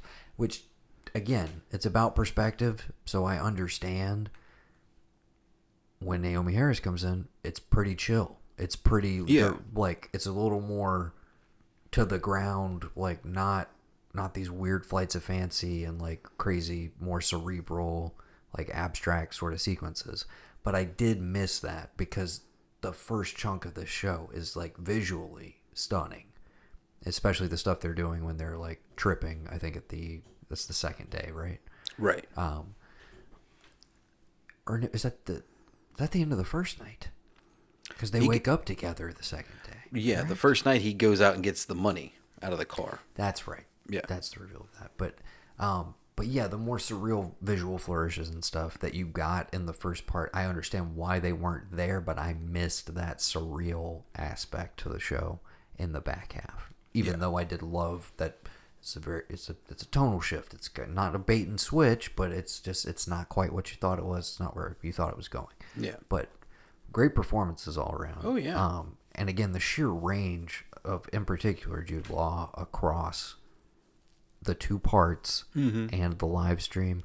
I can't imagine how satisfying that is for an actor to like get to. I mean, I guess it's the equivalent of doing theater, but you're also you're playing him in different points in time and in different mediums almost at the same time. Like, just, yeah. That seems like a really interesting project overall. Okay. Recommend the third day. I'm telling you, you got to watch Queen's Gambit. As, and I'm sure more people are going to yell that at you as well. I told you to watch Fargo, season mm-hmm. four. Got to do it. This is how we're going to get you on board. Just to wrap up TV, we we already talked Lovecraft Country, right? During Yeah. October, we Yeah. definitely did that. We haven't really talked about The Boys season two. I kind of want to save it because I I think it Let's- let's might- save it for end of the year, Might yeah. be uh, coming up. Uh-huh. Um, I know you have HBO Max, of course. So I will reiterate once again. I really want you to check out Primal. I know you're not huge on like animated series in general, but part two of season one finished up. So now there's a total of ten episodes. It's incredible. It's great. It's Genndy Tartakovsky's Primal. It's available on Yeah, HBO no, I see it before and Andrew, and before Eric Andre. It's Oh, like so you've on. been watching Eric Andre. yeah, it's on out front all the time. Gotcha. I haven't been watching on Max. I've just been watching the new stuff after the election thing and the new new series dropped. Yeah. Yeah, I'm digging the hair. It's the great. lack thereof. Yeah, the great look. Yeah. Uh, okay, I'm currently watching The Undoing. I've only watched the first episode. There's two more left. This Oh, is yeah. the HBO. Uh, it was pushed. It was supposed to come out earlier this year. It's Nicole, Nicole Kidman. Kidman, have like a? Does she Grant. have like a, a contract, like a day player contract with him? She's in like every fucking show they do. It's Big Little Lies in this. What are we talking about? She's been in ev- no, she's been in a ton of other HBO stuff, right? Like what? I'll get back to you. Like what? I'll get back to you. no, but this is very much in the Big Little Lies vein. It's one of those that like the show is getting made because Big Little Lies was was a huge success. Excuse me. Even though the second season, you know, great ratings, even though people like trashed it, myself included. Was that this year? Big Little Lies season two was last year. End of last year. Yes. Um, and again, I enjoyed it week to week, but like overall, it does not compare at all to that first season, which is incredible. And but this is kind of a runner that they're getting into. Like Sharp Objects is in this territory as well, where it's you gotta have some watch- sort of murder mystery going on. Yeah.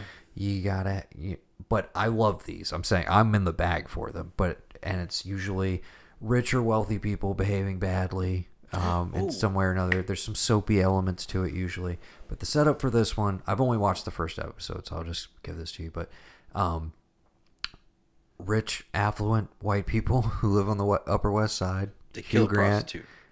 Hugh Grant, Nicole Kidman, uh, Noah Jupe, who was in Honey Boy, the Shia LaBeouf movie. Yeah. He's their son. He's fantastic. Um, they live on the Upper West Side. His school, uh, Nicole Kidman is like heavily involved in. She's on like some sort of like mom's council where they get together and bitch about all sorts of different stuff. Hmm, sounds like another show I know. And basically, a new woman comes into the fold who's like she's a new mom at school, very similar to Big Little Lies. say, sounds like another show I know. Okay, and um, she basically she's like, I don't know where she's from or whatever, but they're not as affluent. Like she's the kid's a scholarship kid Sounds essentially. like another show I know. Yep, and uh, so she's out of her element, etc. And Hugh Grant is the father of that child, right? Um, that obviously Is going to be. based on the first episode. I was like, well, I already know how this ends. So because I had it called in the first episode, I'm like, well, clearly it can't be that, right? But basically, by the end of the first one, we know this from the opening, but Homegirl ends up dead. Okay, Oh. the the the mom of the the new mom at school ends up dead, Huh. and Hugh Grant nowhere to be seen. Oh, He just disappeared. You're like, the hell? He's on a business trip. I don't know. He's not coming back. And so yeah, it looks like it's you know Nicole Kidman. Eventually, he's gonna discover that. But then, just from the this season on trailer or whatever, you're like, okay, she gets implicated in it, and it's like. I can already see this. They're gonna play a whole thing where it's like we're on her side and we're like, "There's no way she could have done this." And then the final moments of the last episode, she's gonna turn towards camera and she's gonna look and she's gonna give that Anthony Perkins look from the end of Psycho, and we're just gonna be like, "Oh shit, she did That it!" bitch did that cut to shit. credits. I that I've Call already it. got it mapped out in my brain, right? okay. But I've only seen the first episode, and I am basically because dude, I'll be honest with you, it was so fucking good. Like it's even though I and I know where all of this stuff I or at least I feel like I know where it's going. I'm like these are almost like new tropes of this little subgenre of Yeah. show. So how where's the subversions gonna come in? Are they gonna play with it, or is it literally gonna be Big Little Lies? We're just gonna keep remaking New York. show every year. Big Little Lies, New York. Yeah, Big East Little Coast. Lies, Miami. Big Little Lies, it's gonna be the Real Housewives of fucking shows. totally here for it if that's what's going to happen. Um, but yeah, do them as isolated seasons. That was the big mistake with Big Little Lies season two. Bring in Meryl Streep. Keep all those same ladies. New story, new city, d- different stuff. Move on. Yeah. Move on. Let let Zoe or not was it Zoe? Yeah, let Zoe Kravitz have an actual character. No, let her take the fall. her- Where she was like, I would just said it was self defense because that was the thing. When I saw that, I think I watched. Is that in the first episode of season two? Probably. where she says something wrong the effect to the effect of like you should have just let me say that it was self defense and back me up. As soon as I heard that, I was like, I'm done, and I quit watching. That was it. I didn't watch any of the second season. I was like, she said it right there. They you should just do done Zo- that. They do Zoe Kravitz so dirty Yeah. throughout that whole show, and the second season in particular too, where they're Who's like, the- "Oh yeah, we're gonna give you more of a role, but we're literally going to like introduce your mom as a character, and we're gonna isolate all of your scenes are gonna be just with your mom, and you're not gonna interact with like any of the main leads." And I'm like, "What the fuck is this?" because you're This still having to deal with what happened. Yeah, fuck you. Who is who is the guy that's her husband? in- Reese's ex. Who is the Yeah, dude? I don't know the actor. But he looks from. I'm trying to think. I was trying to think. Was he familiar? Because I knew Adam. Uh, Adam Scott. Scott, yeah. And I was trying to think who the other dude was because I felt like he was a somebody, but I couldn't think of his name, and I didn't bother to look him up because I don't care that much. Yeah. Utopia. the Amazon series. We're transitioning now. Um, have not watched it specifically. We were talking about this earlier. This is another case. This is a British show. No, Yes, it is. really. The original Really? came out several years ago. It's not readily available to stream anywhere, and it probably won't be because in America, at least, they want the Amazon Utopia to be the Utopia that we know. The reason I have not watched this yet is because I still have not been able to get my hands on the original, which I have heard from multiple people is one of the best shows ever made. Full stop. Um, and I like a lot of the actors that are involved with it. So, and in fact, some of the guys who worked on the original Utopia worked on the third day. Okay. Okay. So, So what we've come to the conclusion is, is that like people across the water, like they know what they're across the doing. water, you You blokes over no, that's too, that's too many different accents. Basically, what you're telling me is everything I love is British. You're just already affirming everything I already knew. Yeah. The, the Brits did it better. So you can tell me about Utopia, but I would still like for you to be vague because I know the setup, but What's like, the setup? Tell me the setup. it's essentially they find out that er, in the world of this story, they find out that a comic book is actually real. Is that correct? Like the the comic book is not fiction; it's actual an actual story about a place And a person. and a person. Okay, Yes. but that's the the general conceit is people realizing like fiction is actually fact. That's like a. See, that's why. Well, now I got to watch this because th- it's. Hey, this thing, this comic book came out and it predicted a bunch of shit. okay. Now we've heard that there's a new one called that was Dystopia. Now Utopia is around, and it's a one of a kind. It's not something that was released everywhere, and people love it so much they're they're they're finding clues in every cell, every frame of it, and somehow in there it's spelling out that well maybe maybe there's a new virus that's on its way, and then you start hearing rumblings of like, well yeah these kids are getting a flu-like thing and it's happening in these sporadic places. Why is it happening not on a pandemic scale, but it's almost like it's being delivered? Mm-hmm. Is it in the fake meat protein that John Cusack's character is made? It can't be. Is it? Is it not? And why is it that I'm just going to leave it to this, Noah? Why is it that the two kids who find Utopia, they decide they're going to let people try and buy it at an auction? At a hotel. Why is it that two people show up and murder every single person who got a look at Utopia? Okay. Yeah. Again, One of my favorite shows this year. I did not know that John Cusack could be a bad guy, but he is so fucking perfect as a bad we guy. watched. Have we not talked about the Paperboy? Have we not talked about the Paperboy? The Paperboy. Have you seen the Paperboy? You're talking like, like Matt McConaughey, the Paperboy, McConaughey, Nicole Kidman. and F. Well, And- that's a different and story. Efron. That's a that's like listen. That's a that was some listen, of the wildest shit It was. Cusack has it ever was, done on dude. camera. it was. dude. But that's like a Talk about going. That's a it. crazy Florida Charles Starkweather whatever kind of shit. This is a I'm not bad. What I am doing is going to help everyone. Yeah. Why am I the bad guy? This is the actual the best villains are the ones who don't think that Right. they are wrong. Right. That's what this is on a massive scale. Okay. To the point that later on in the series, he's like, they're like, well, we could do this and do that. He's like, yeah, I just told you it would be a fucking trap. Why are you? well, What are you doing? Like he's just, yeah, it's I don't know. I want to watch now. I do really want to try and find this British show Again, that's my It's- that's literally the only reason I haven't watched it is because it just when I saw it was coming out, it made me even more angry that I'm like, dude, I have not. Uh, I, I'm gonna have to do a Black Mirror and like literally go back to illegally downloading stuff like I did with the first two seasons of Black Mirror when you couldn't get them over here. Um, see why? would- That's the thing.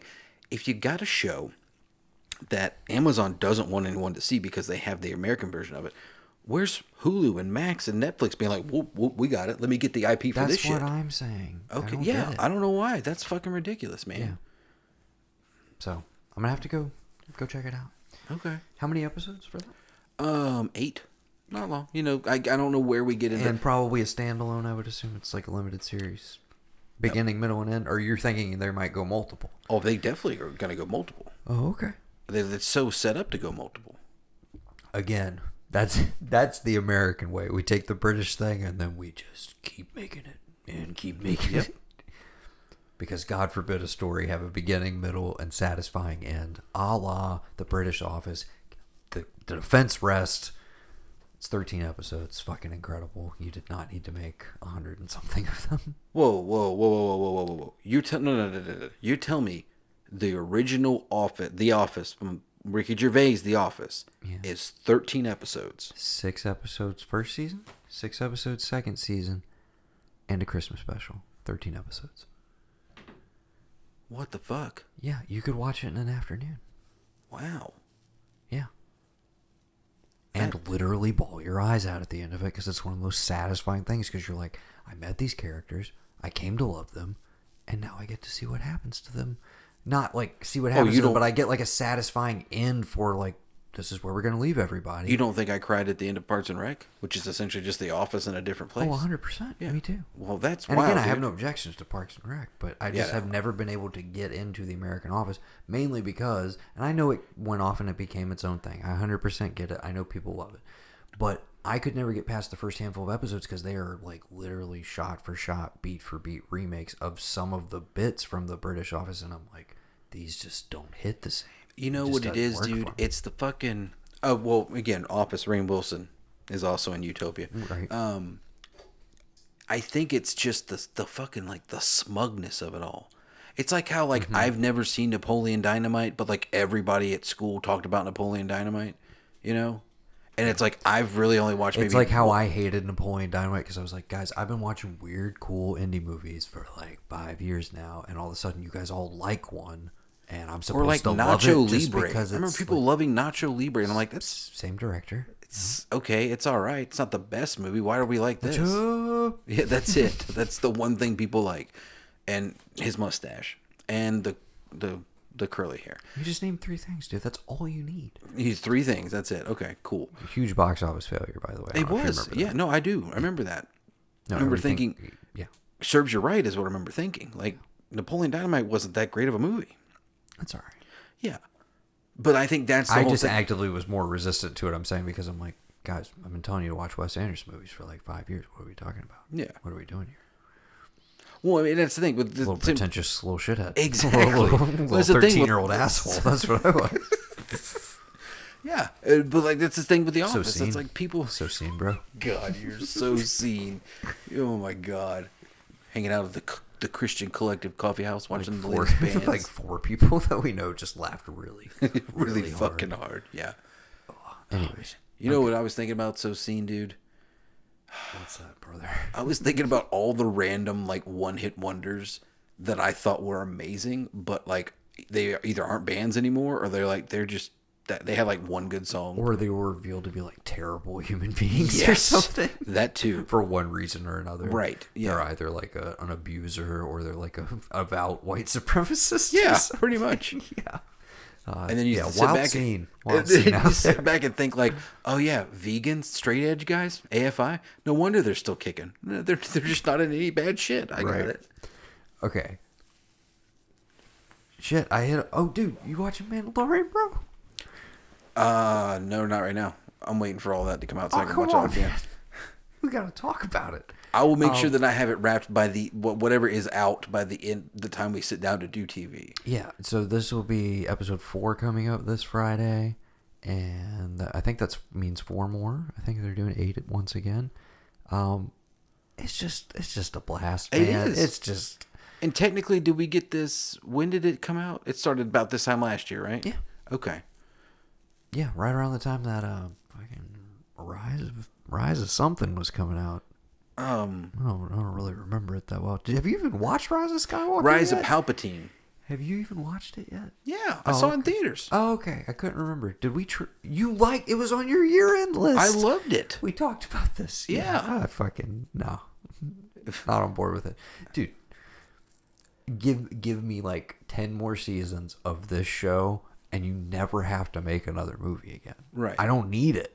Like you I really in- don't need it. No, do you give me bring eight in- episodes of this every year? I'm fine. Your brand will stay strong. You won't dilute it at all. Just like it's okay. Well, what if you? Well, okay, so um, what if you give you? What if you bring in characters from whatever time? I mean, do we even? Are you even? To, just answer me this: Are you even told anything about the time period that this is supposed to take place in? Have you watched any of the Mandalorian? I have, but I don't know when it's supposed to be. It's after the fall of the Empire. It's right after Return of the Jedi. But right b- before the First Order and like Kylo Ren, right? 25 years before. Okay, good. I thought that was This the is literally like the the Death Star Death Star 2 got blown up like a couple months ago. Like that's what we're dealing Oh, with okay. timeline wise. Gotcha. All right. Um like the empire's in disarray. There's no leadership at Hang the on, top. There's we- still all these revenants. Can we talk like- about something real quick? what? Do we think Giancarlo Esposito is just going to come into every show? Because he comes into This the is boys. his bag, dude. I, he I- comes into like yeah. that's. He's like the Rock for TV shows. he is like the secret sauce. Dude. He And I know. I mean, some people are like, "Well, he's just doing the same thing on all of these." I'm like, I don't care. because Gus Fring is like iconic at this point. Why would you not hire that when you're like, dude, I really want somebody to bring like that Gus Fring energy. Why don't we just fucking get Giancarlo Esposito? Like, Just get him in here. Yeah. And there's subtle variations here and there. Try, he's not just phoning it in and like doing this one note thing. I loved him in the Um, boys, dude. I thought he was great in that show. great in the Boys as well. Yeah, and again, the like the and I, I just saw him on Better Call Saul earlier this year too, as Gus Fring still. Yeah. Which people are like, if you're not watching Better Call Saul, it's like you're getting even more of like one of the best villains in history. It's just like, yeah, we know where things end for him, but like it's still fun spending time with fun in No. spending time with him. But he's incredible, dude. And so yeah, having watched now and spoiler alert, he's already shown back up in Mandalorian season two. Good. He's at the end of season one, Yeah. of course, Moff Gideon. Um, but dude, two is just crazy. You started to say something about them bringing in like characters from the universe. Yeah. Would you Would you do that? There's so much. The, the first episode of season two, I already told you this. Yeah. It's Ola Fantastic, yes. who's playing an EU character who you probably know from a video game or something. I don't know. He's playing the man that that had ta takes Boba Fett's armor, Yeah. which leads us to believe that Boba Fett did survive the Sarlacc pit. What would probably also lead us to believe that. Spoiler alert, again, if you're not watching this week to week, is the fact that Tamor Morrison, who Boba played Fett, Jango Fett? yes, who essentially would be grown up Boba, Yeah. shows up at the end of the first episode and is like, Wait, what? he shows up. Wait, no, no, no. What? I said who plays Jango Fett. Tamor Morrison plays Jango. Right. but presumably a grown-up Boba would look like Tamor Morris. Uh-huh. because he's would a clone. you agree? Yeah, no, okay. I thought you were telling me that the actor who is the child Boba Fett is taking this role over. I thought that's what you were going back and forth with. Yeah, the guy who played Jango, Boba Fett's dad, Yeah, is playing taking- Boba Fett. It should have been yeah, perfect call. Great casting. Good job, Disney. I, yeah. Yeah. I read that and was like, okay, great. Yeah. good When's the Fett Disney. showing back up? P.S. Fucking pay your employees and stop yelling about reopening Disney World in California. Yeah.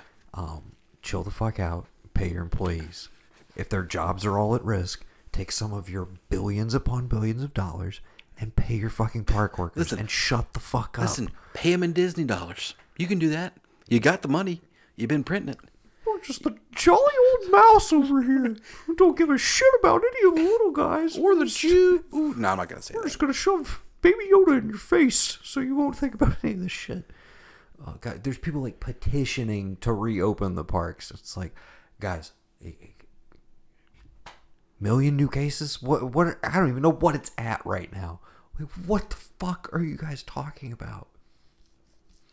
I mean, you just think You just want more Disney Plus subscriptions. Just like inject this shit into people's eyeballs while they're in quarantine right now. Get them hooked on it, and then raise the price in 2021. You want to recoup all your shit. No, that you don't remember. You don't realize Sorry. Disney was banking on like this bankrupting the government so that they, could could, slip bail. No, they could bail out the government, and then guess what? Five years from now, we have the first annual Hunger Games. Okay, that's what Disney wanted to happen. Spectrum, Viacom, Time Warner, that conglomerate, they were hoping so as well. But when it didn't happen, they gave you that Peacock network to try and compete and take market share. You mark my words, Disney, Viacom, Pfizer, or Jo- Pfizer. Pfizer, Johnson and Johnson, basically, and Berkshire Hathaway. Those are going to be the four big companies. Where's where's GE in all of this? They own all of those, right? Does GE maybe I, I don't know. always I always just used to. Oh, it's like if you took a look for a second and looked at what GE actually like had. Oh yeah, It's conspiracy hour on the Ark. Yeah. What are we talking about, Dude. But I always just was like, GE sure owns a lot of shit. Got their fingers in a lot of their tendrils in a lot of places. Well, you know what it is. At the end of the day, it probably all goes back to Standard Oil, Noah. Honestly, when when Standard came up with the idea, seriously, Sorry. when Standard came up with the idea of, oh no, it's a trust. Like it's not really my business, but it is my business. Legally, I don't own that, but I fucking own that. Yeah. Like whatever lawyer decided that for Rockefeller back in the day single-handedly changed the entire landscape of the American economic system. And that's why we need you to go to Patreon and donate whatever you feel necessary. slash. Great segue. Really appreciate it. Sometimes I have it, dude. This right. is fucking fun. I wish we did this more often. Talked, had Yeah. a conversation. Yeah, Tried about to make each other laugh.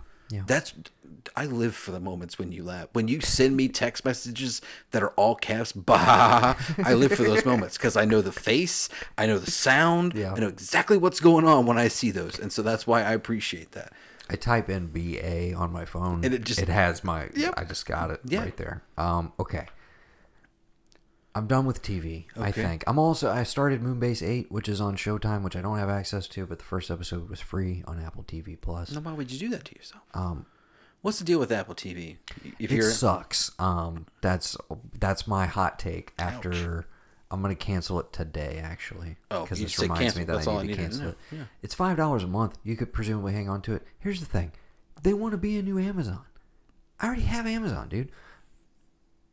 But they want to be Amazon without any free streaming movies that are not originals. Okay, so what Apple TV Plus is essentially at this point is all of their original programming. So if you want to go watch stuff like Defending Jacob or Servant or Mythic Quest, the new Rob McElhenney show, or Ted Lasso with your boy Jason Sudeikis.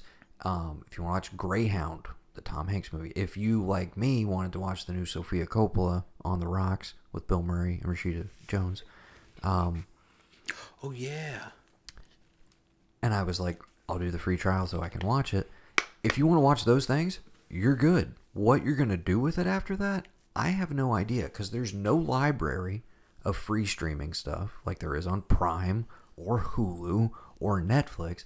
It is essentially they want you to buy your channels the same way you do on Amazon for Showtime, for HBO. They want to be your hub for all of this premium content so that Apple's getting a little off the top of these subscriptions.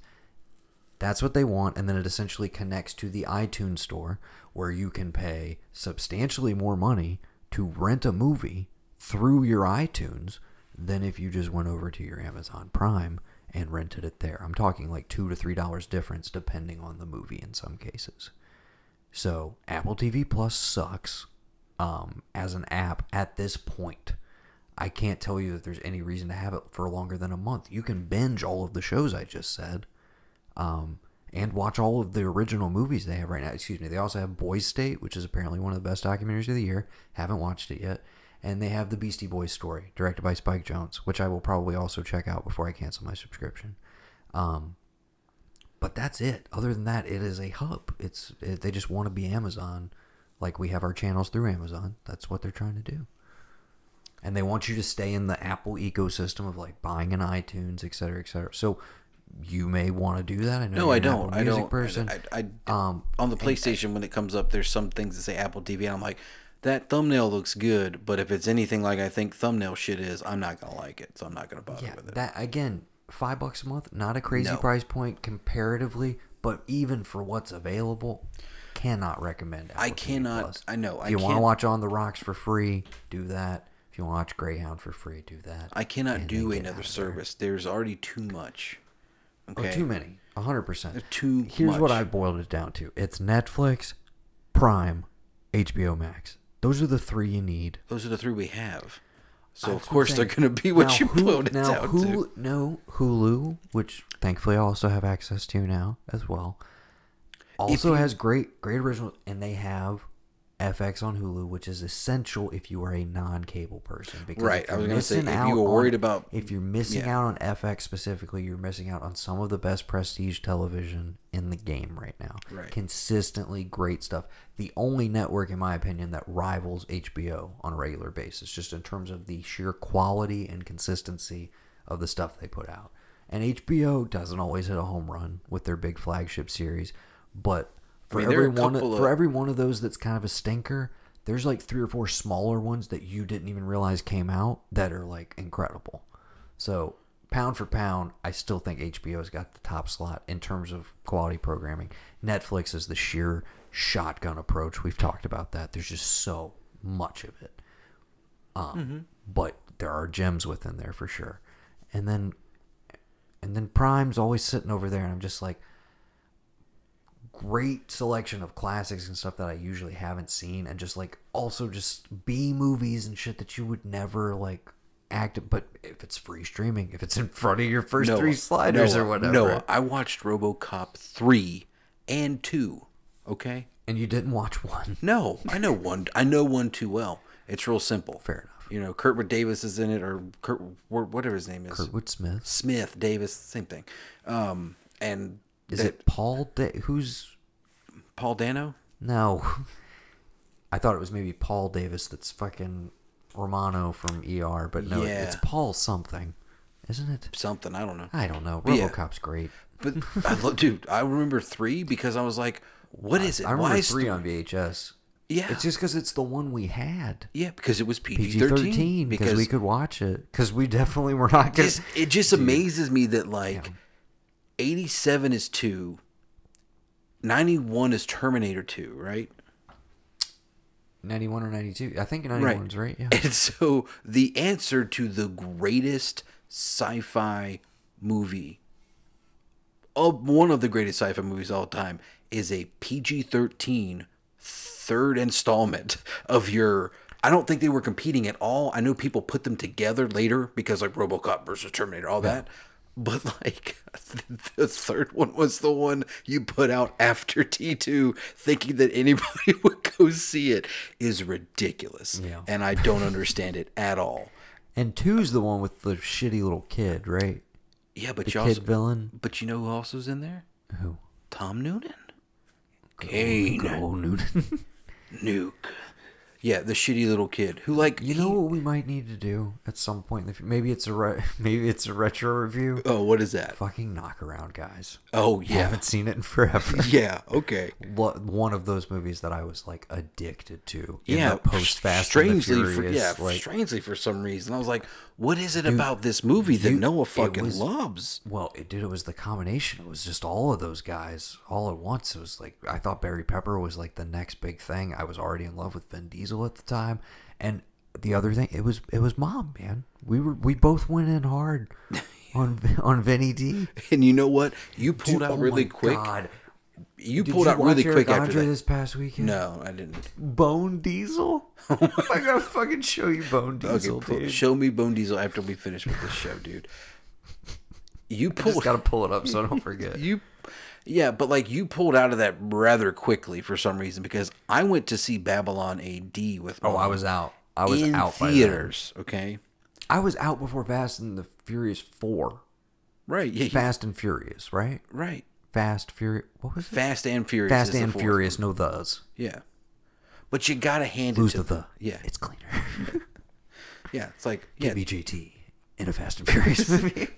hey it could happen man i mean but you gotta love that he like single-handedly like revamps this franchise while getting moved money to make other things you know like yeah i'll come do this but you're gonna finance my riddick movie like my third riddick movie that i've been wanting to make which i've never seen and i don't think was that great you, do you want to just take a pause and show me bone diesel or do you want to like show you Bone Diesel.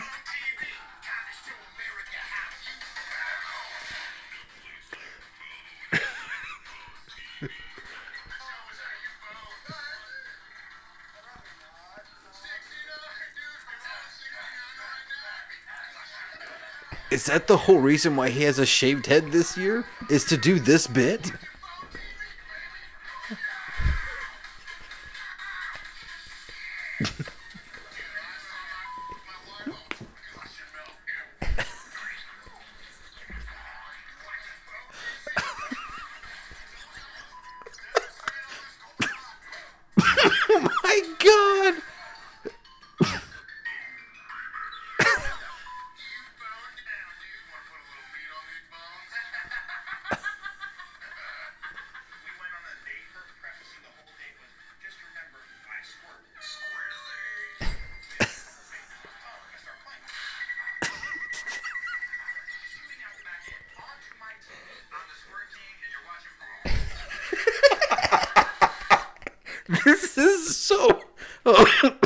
my god.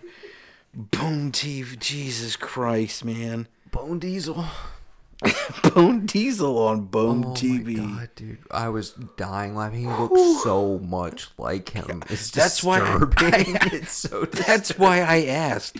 Was the shaving of the head No, bit dude, was he's done so much other stuff with it. But when he popped up as as Diesel, dude, I was like, "What? It's so perfect." Speaking of which, I don't think we ever addressed this. This was like a couple months back at this point. What'd you think of the Vin Diesel single? What, mean, does, what are you talking about? He's he's a singer now. Oh, he's always been a singer, dude.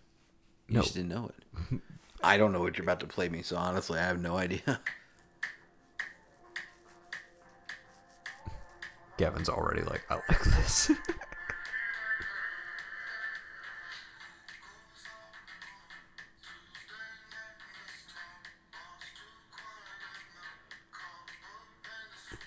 That's Vin Diesel for real? Get the fuck out of here, dude.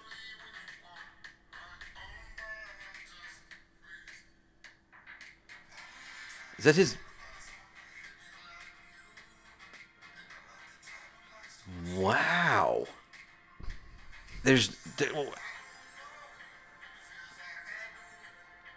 What kind of auto tune is on this? What kind of like distortion? a lot of shit. This can't be his singing voice. There's no way. It can't be. How many filters are on this? Seriously.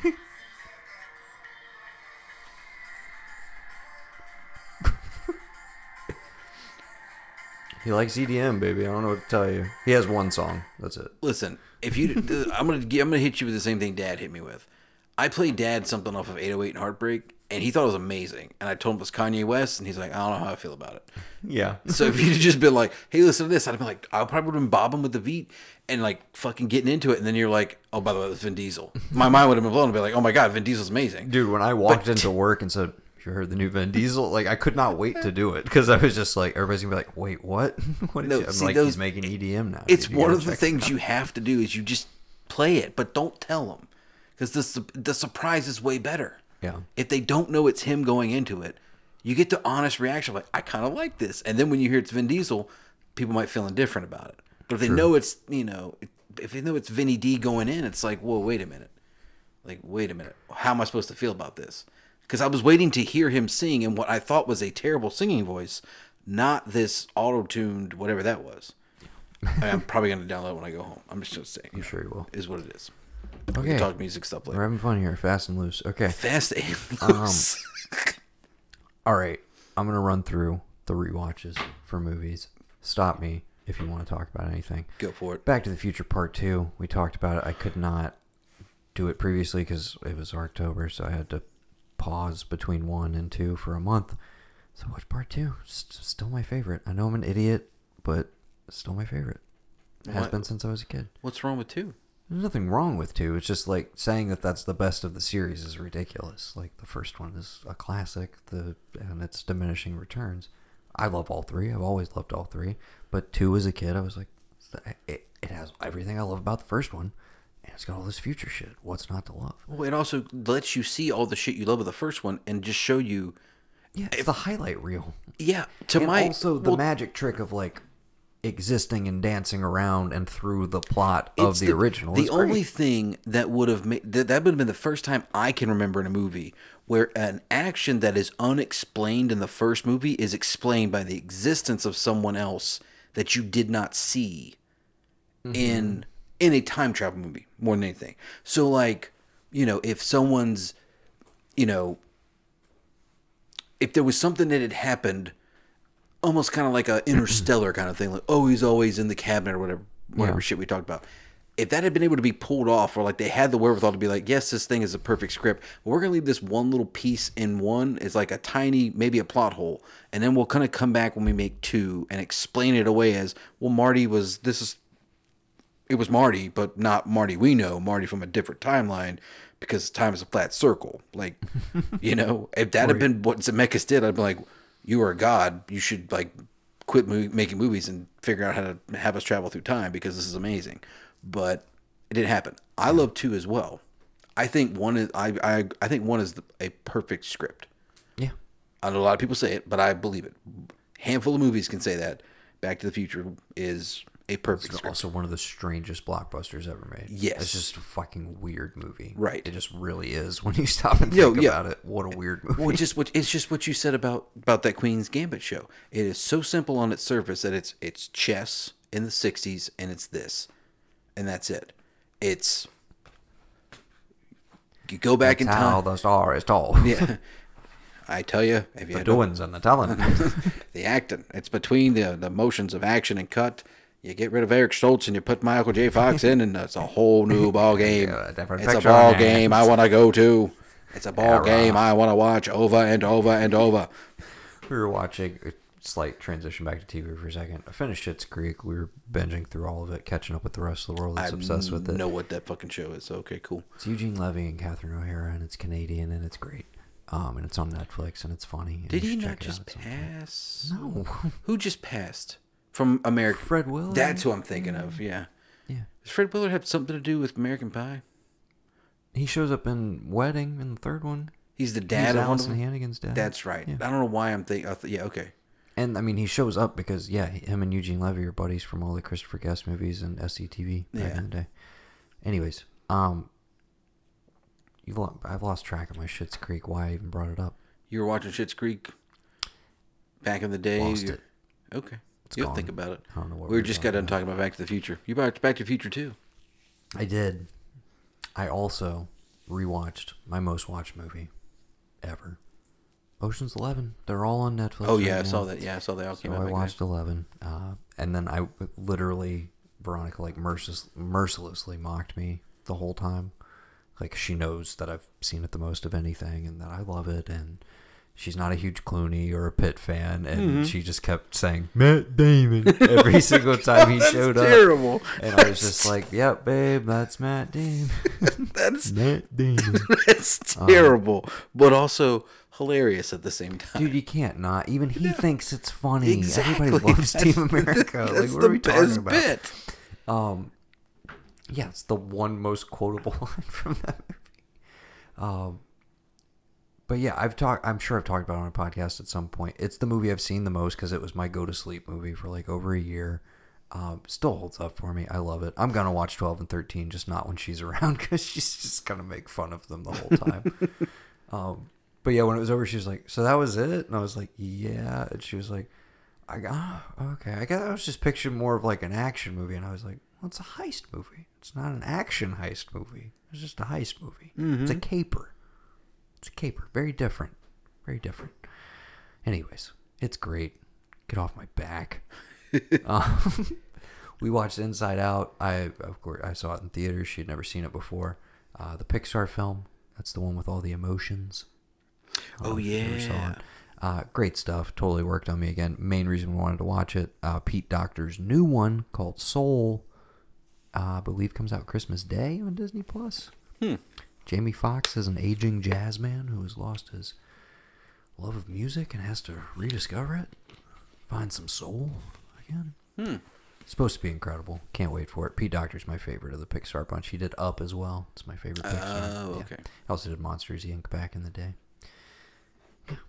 Anyways, and uh, you know, a little movie called Citizen Kane. All my rewatches. Mank comes out in like a week, uh, so doing a little prep, a little prep for Mank. The only movie that might unseat, uh, I'm thinking of ending things as my number one. Maybe there's something else out there I haven't come across yet, but that's the one I'm waiting for. Drops December 4th on Netflix. Drops November 25th at the Indie Theater down here. So I'm going to go see that bad boy on the big screen, hopefully with nobody else in the crowd. We'll see what happens. Uh, that's it on my rewatches. You got any rewatches? You want to barrel through them? Oh, what I do? Um, RoboCop two and three. I um, That we haven't already discussed. I'm trying to think, man. I didn't keep a list because I was just I was so Not a problem. I'm gonna give you some stuff I watched for the first time. And you just you just tell me what Okay. what you got. Okay, still on the new side. I'm gonna go very quick. Trial of Chicago Seven. New Aaron Sorkin. It's on Netflix. Thoroughly enjoyed it. I think you will too. Sacha Baron Cohen. I just listened to the Incredible uh, cast. Yahya Abdul Mateen from Watchmen. I just listened to the Jeremy Strong from Succession. Mark Rylance. Keep going. I just listened to the podcast, The podcast on it. Yeah.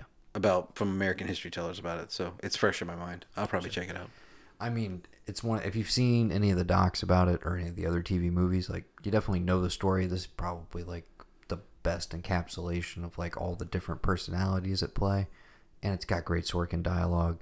Him as a director, he's all right, man. He's no Fincher. No, just you, stick to you writing. kind, you kind of wish Fincher was making it, or the original incarnation, which I guess was Spielberg directing his screenplay with Philip Seymour Hoffman in the Mark Rylance role and a couple other key changes that would have made it interesting. Uh, but yeah, I'm down with what we got. It's it's on the the upper side of the Netflix original movies, the high profile ones they've done over the last few years. American Utopia, which is available on HBO Max. This is David Byrne's uh, touring concert film Oh, yeah, slash saw that. Broadway show that was shot by Spike Lee for the movie. It's great. Um, at the same time, it is also not Stop Making Sense, which is the greatest concert movie of all time. So, if you're comparing it to that, yeah, it's not that great. If you're comparing it to every other concert movie, um, it's one of the best ones as well. Right up there with Stop Making Sense.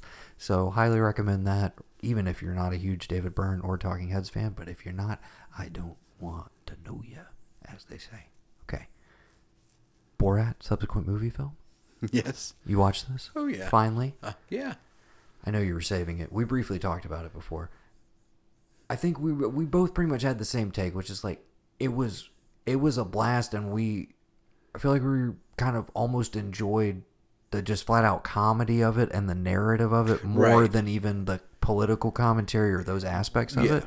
Like all of that stuff is there, and obviously everybody's been talking about the Giuliani thing to death, but.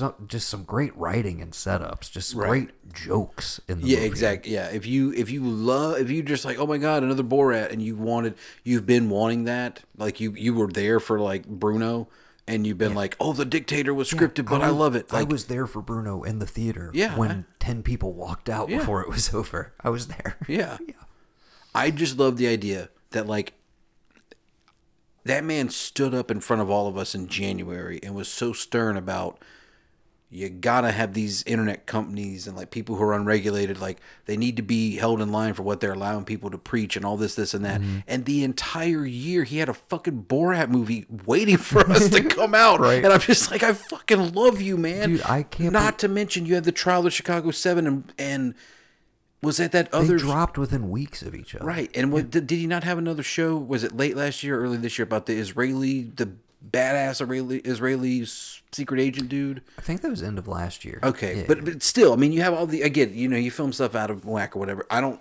the thing is, I saw somebody post that like just, they posted some kind of meme.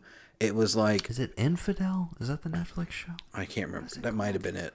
Um, but it talks about like you, you know, you think the world's getting so bad and out of whack, but then you see that this guy's back and you feel a little bit better. And it was somebody had taken a picture of him, The Spy. the spy, yeah. Continue. But they'd taken a picture of him in in you know whatever driving a, the truck or whatever.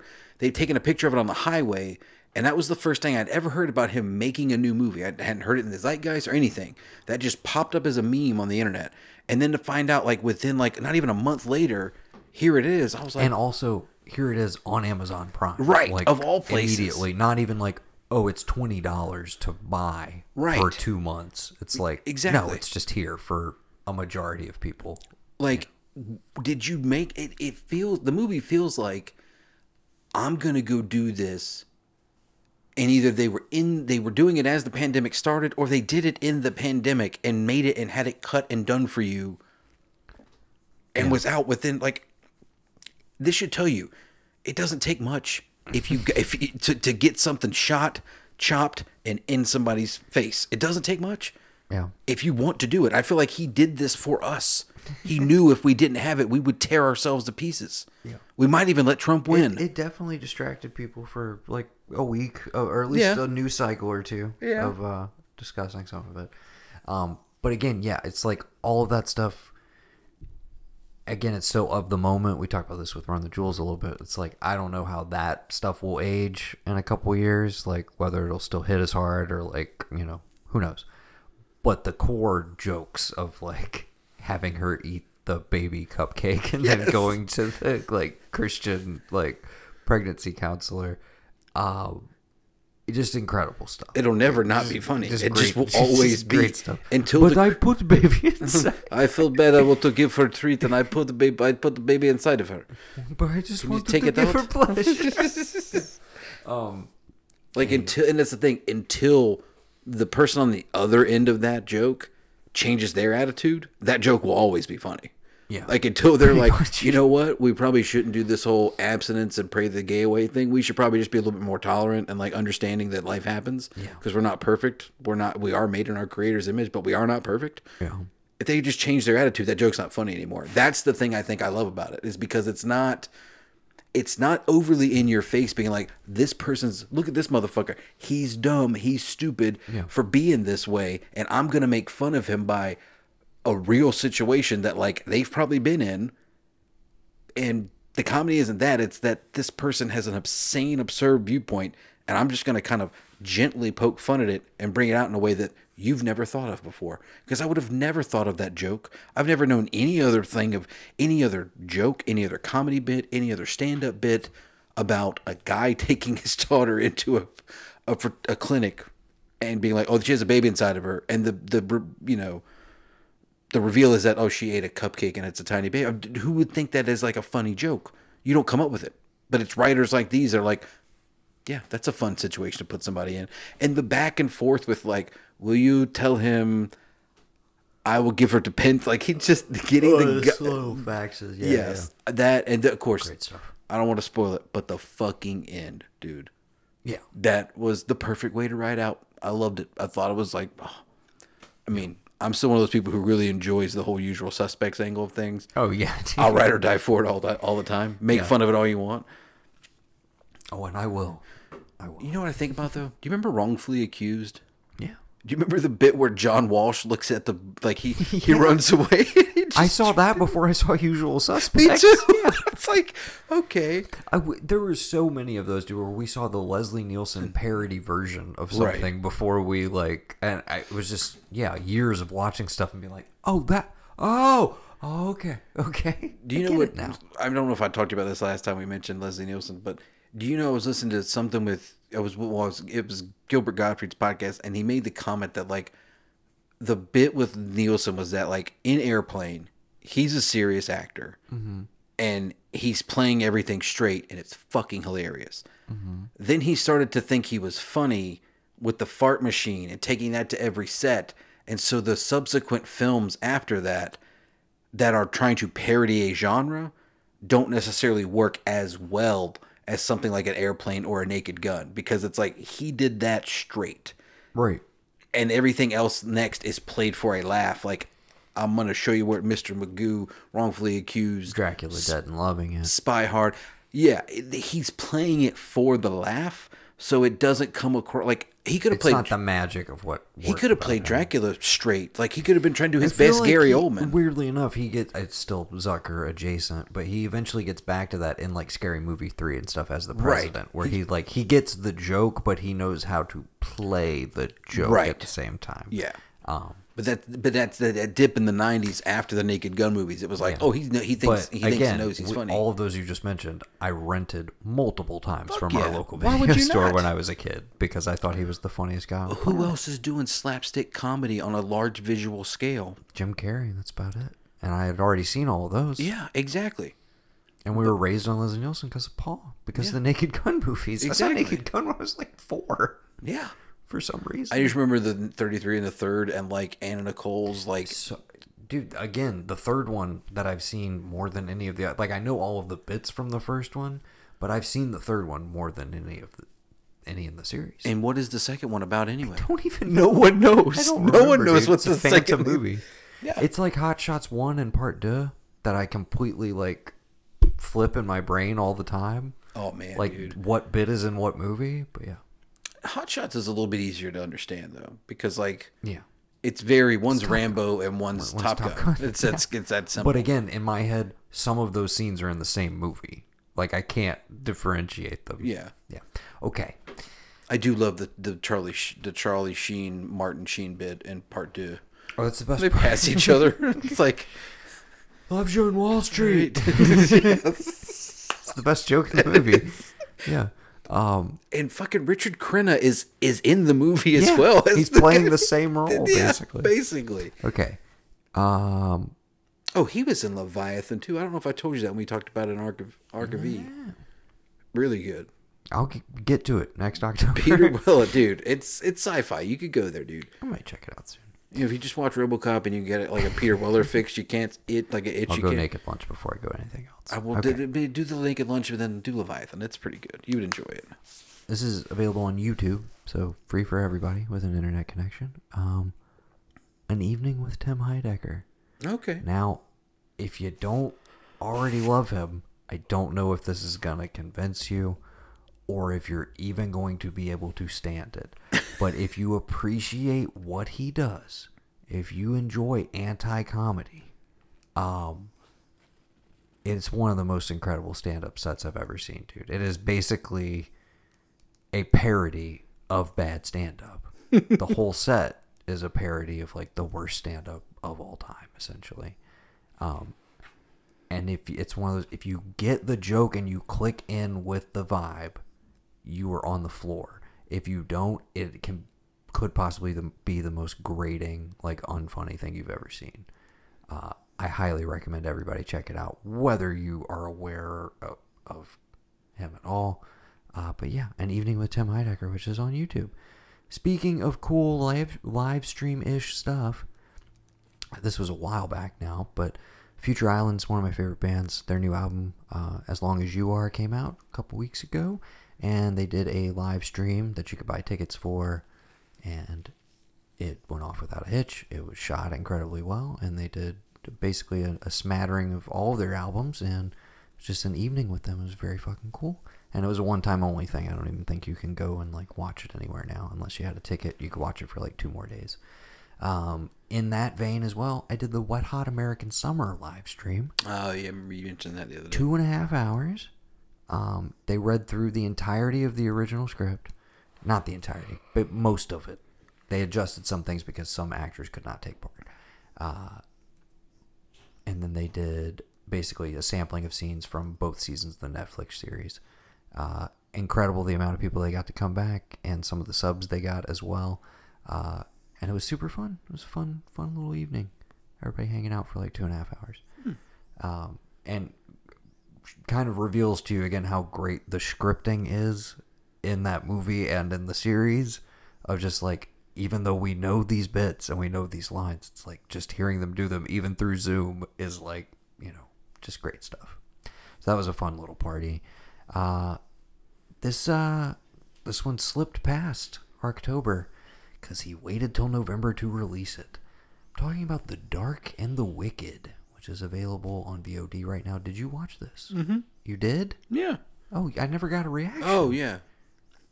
not not crazy about it I mean, looked beautiful. Did you get did you get just a little like you were just whiffing the fumes of an Ari Aster movie? Like you were just you know, Yeah. it's not like pure heroin, but it's like prescription. Gra- I don't know. I mean, It's like a terrible. little synchronic. It comes in at every seven minutes. I get yeah, a little feel I don't know yeah. the metaphor, but did it? Yeah. You get a little Ari Aster light feel from it. This is Brian Bertino's uh, "The Dark and the Wicked." This is the guy who made The Strangers, uh, which I love, and The Monster, which is I feel like really underseen and underrated. Uh, that was a couple years ago with Zoe Oh, Kazan. I was gonna tell you, the two guys, Woodward and Bernstein, or Benson, and Woodward, close which- enough. those two, they produced this movie. I've been trying to watch about like a guy whose like girl uh, girlfriend or wife has gone off and left him. He's alone in a house, Mm-hmm. and every night some kind of like thing tries to get into his home, sort of thing. Really low budget one, but it looked like it was something they produced. They didn't, or one of them might have even acted in. I can't tell you the name of it.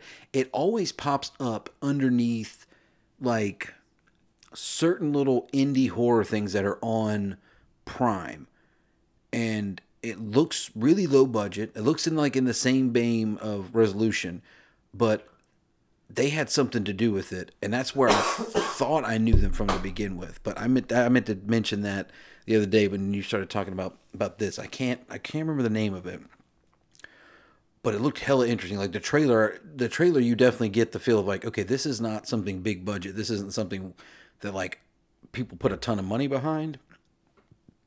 But After midnight. that's it.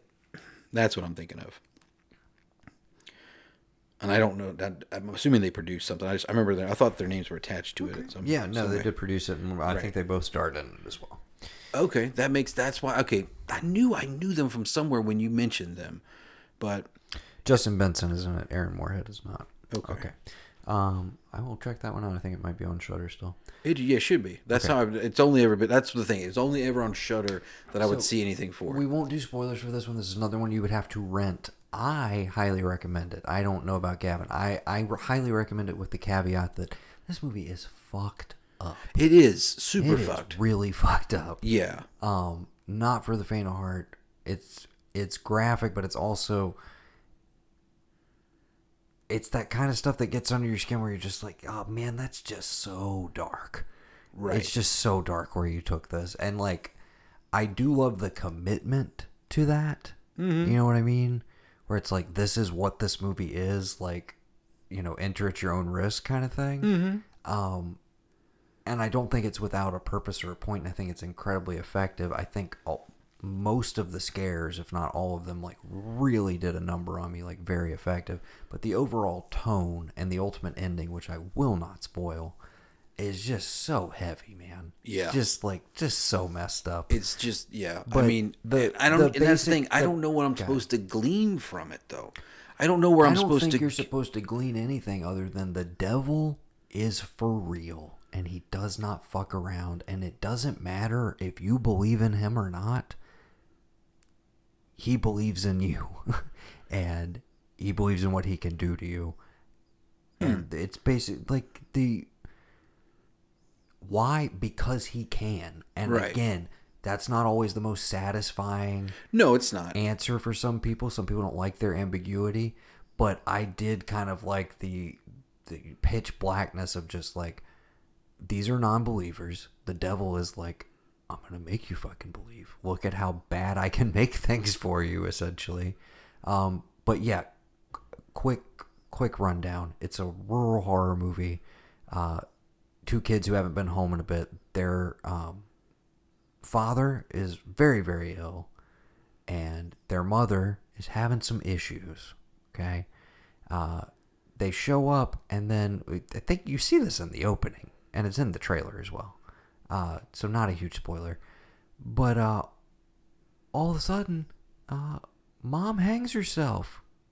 Does she hang herself? How was she able to get up to this thing? But they find their their mom's dead. So now, do we stay After here and take care of dad? What do we do, etc. After she's Excuse. Oh my God, dude. Yeah. She's chopping the carrots. Wild, wild yeah. stuff. Um, again visually in your face, stunning, look pretty, visceral, very very the- atmospheric in terms of it being a rural rural horror film. I agree with you that there's not that much there. There. That's why, again, to me, it's the huffing the fumes of something like an Ari Aster movie because it doesn't get into your bones the way his movies do. Because the like, there's not enough characterization to Right. be completely honest. There's not enough backstory on this family and these people as individuals. Um, and I do feel like it rushes a bit to get to some of its more like heightened crazy stuff. Right. But yeah, as far as like VOD horror that I've checked out this year, it's really really solid. No, it And is solid. No, yeah, I don't give know you when I'm getting another Ari Aster horror movie, so this will this will do for now, I suppose. Uh, but I recommend people check it out. Again, not for the faint of heart. Uh, so enter at your own risk with that one. It's The Dark and the Wicked. You can rent it on VOD right now. Um, I'll also do a plug. We've talked about it on an October episode, but Brandon Cronenberg's Possessor, Yeah. one of my favorite movies to- of the year, Is it? is available on VOD right now. Yes. And if you, uh, it may have already passed. Yep.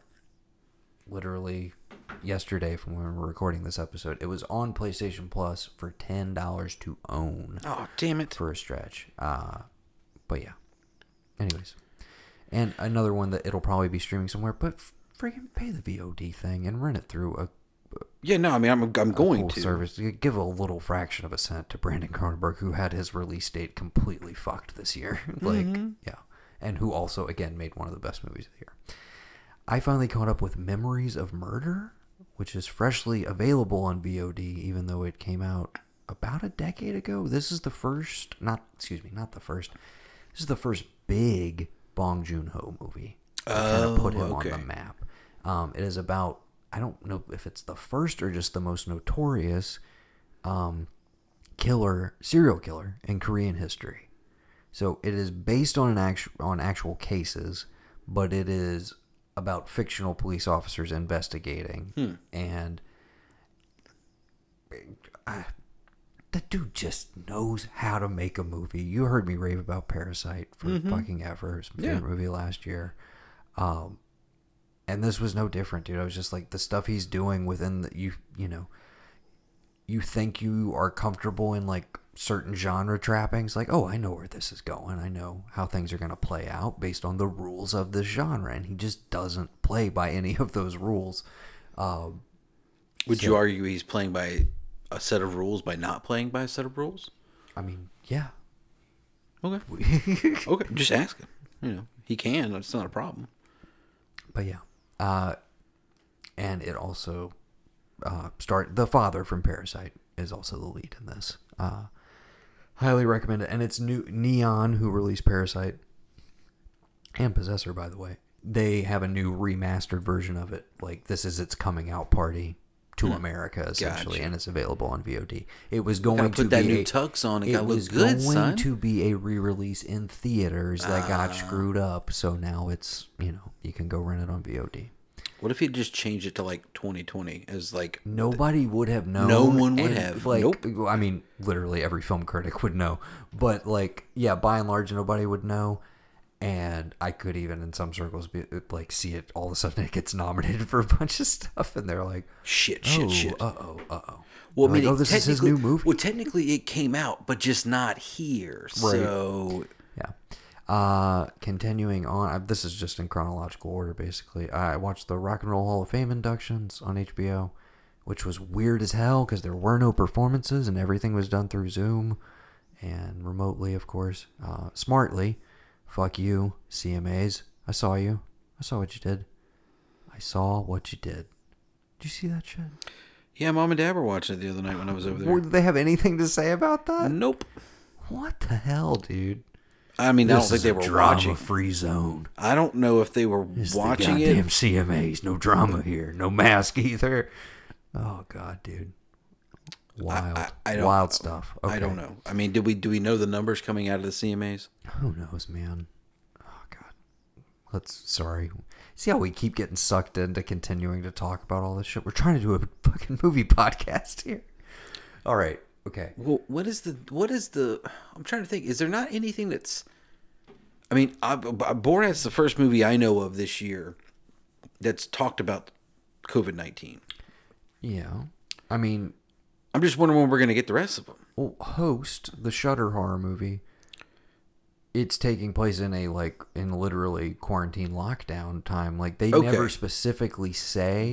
I think they do say COVID one time in the movie, but you know what they're talking about because you're just like, this is the this is happening right now, kind of. thing. Okay, I got you. Um. So yeah, there's movies doing, and you're they just your, don't want to pay the copyright. For your COVID. Boy your boy Bay produced the the big one that comes out like end of this year, I think. Songbird, something like that. It's like set in the future. It's another pandemic. He produced it. He did, like I don't. I don't know. Songbird. I have no idea what that's about. It's a it's a quarantine movie. They shot it, di- produced, shot, edited, etc. All in quarantine. oh, I'm thinking of the Um, one with Ryan Reynolds and The Rock that I want to see. That's supposed to be coming out soon. That they Free shot. guy. I don't know What's what that. When oh. you said Bay produced, I'm Oh, I follow know. my brain logic. Bay just made Six Underground with Ryan Reynolds. You say Bay produced. I know Bay didn't make Free Guy, but no, not Free Guy. It's not Free Guy. It's a different one. No, as soon as you said that, I was like, The Rock's not in that, so I don't know what you're talking about. Yeah, I don't know what you're talking about. What's Free Guy? That's the Ryan Reynolds one where he's like in a video game. He's like an NPC character. Oh, yeah. I think I saw a trailer. It's got. It was supposed to be a summer release, and it just they keep kicking the can. Um, okay. Mona Lisa, which we already talked about a bit. You need to go watch it on HBO Max. We'll talk about it again in the future. And then I got two back-to-back bangers. Um, so I watched Citizen Kane. Before that, though, I watched The Third Man for the first time. Carol Reed's The Third Man, starring Orson Welles, uh, also starring Joseph Cotten, who's in Citizen Kane, and um, I forget the third guy, but anyways, post-war Vienna, dude shows up to check. Have you? Are you aware? Did you watch it for any film classes ever? I've heard of it. It's again, it's one of those where I'm like, okay, shows up on billions of like best movies ever made list. Never seen it. Yeah. Might as well. And I have the Criterion version of it, thanks to you, brother. That giant case you got me from uh, what's that place called? Second and Charles. Second and Charles, yeah. Wait, that giant random box you got me had a copy of the Oh, Third Man. there. really? It sure did. the Criterion copy. the Criterion Holy fucking shit. DVD, but yes. The You know what's terrible, Noah? What's that? I dug through all of those and like put the best on the very bottom, Yeah. and I didn't even realize that that was in I there. didn't realize that the Third Man was in there. Yeah.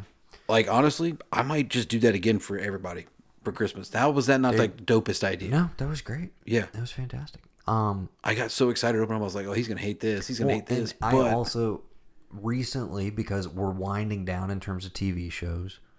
I'm waiting till like early mid December for some movies. Were there What? Billy Blanks' Tybo DVDs in that box? I think so. That's why I'm, There might be. it's the gift that keeps on giving. there you go. This episode I mean, brought we to you by them on Second YouTube, and but I, you just reminded me that they're in there. I need to go look for them. Yeah. Okay. I'm gonna have to go. That's what I'm doing Anyways, for everybody. dude, Boom. the third man. Can I Uh-huh. tell you about it? Because I'll probably lend it to you if you want to take it home. If this sounds interesting to you, it's kind of it's basically a noir essentially. It's post-war Vienna. Joseph Cotten shows up to check on his buddy Harry Lime, who Mm-hmm. spoiler alert. It's not a spoiler. He's on the fucking poster, and every I guess you know this going in. Maybe it was a huge shocker at the time. But Harry Lime is played by Orson Welles. Okay, mm-hmm. he doesn't show up in the movie for like an hour and fifteen minutes. okay? Right. He's there investigating, and as soon as he gets there, it's like, "Oh, your buddy's dead. He got killed in a car accident a couple days ago." It's like, well, shit. But then some details don't totally add up. Some things sound a little fishy. Maybe he was involved in some weird stuff. Maybe he was a trafficker. There's a lot of crazy stuff going on in post-war Vienna. There's four different nations essentially, all with different interests and stuff, all seeing how things are going to shake out there. So, Buddy starts investigating. He meets the former lover of Harry Lime as well. Falls in love with her, of course, because what are you going to do? Um, and then, you know, of course, it takes a turn. I told you Orson Welles is in the movie, and he shows up, and hey, he's not dead, but why? Why did people think he was dead? Did he fake his own death, etc., etc.? What are the stakes? I won't spoil them for you. It's incredibly well written. I think it's Graham Greene that wrote it, the the author yeah. did the screenplay for it. Um, it's great, dude. I mean, I don't want to spoil where it goes. It's not a huge, it's not a ton of like twists and turns. It's just like incredibly well done and well shot, and one of like the greatest and bleakest endings I've seen in a movie from that era, where you're just like, dude, did the '70s like creep back in here? What the hell happened? What But year does it was- come out? um, it's 1943. Don't quote me on that. I was gonna say, how did we know we won? It's post Citizen Kane. Excuse me. But how did we know we won? 1949. Excuse me. I was gonna bud. say, Excuse me. You can't tell me it's a post-war Vienna, 1943. There is no Vienna, in 1943. Just sorry, man. I, it's I know. We're two hours and. I know, I'm just giving you shit. Sorry. Yeah. Um. But yeah, dude, I'll, I'll give you my DVD. It's Yeah, one of those. It's just like it. everybody should watch it at some point. It's just a really fucking good movie. Um, speaking of really, really good movies, I had an absolute revelation last night. What's that? I finally watched Tokyo Story. It's my first Ozu movie. It's Mm-hmm. from 1953. I have not cried like this in a long time. Oh and it's 2020, dude. It's 2020. You've had Just a lot to to, remind about. everybody. Yeah. You've had a lot to be sad about. Absolutely wrecked me in the best possible way. Just a achingly, just a perfect movie, dude.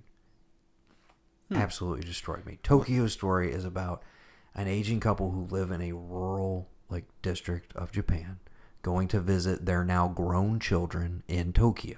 It's Mm-hmm. the first time they visited them in a very long time their kids have kids, so they've got grandkids to go visit, and they're gonna do like this one big trip out from their province to like visit Tokyo, see all the kids, get out of the house, etc.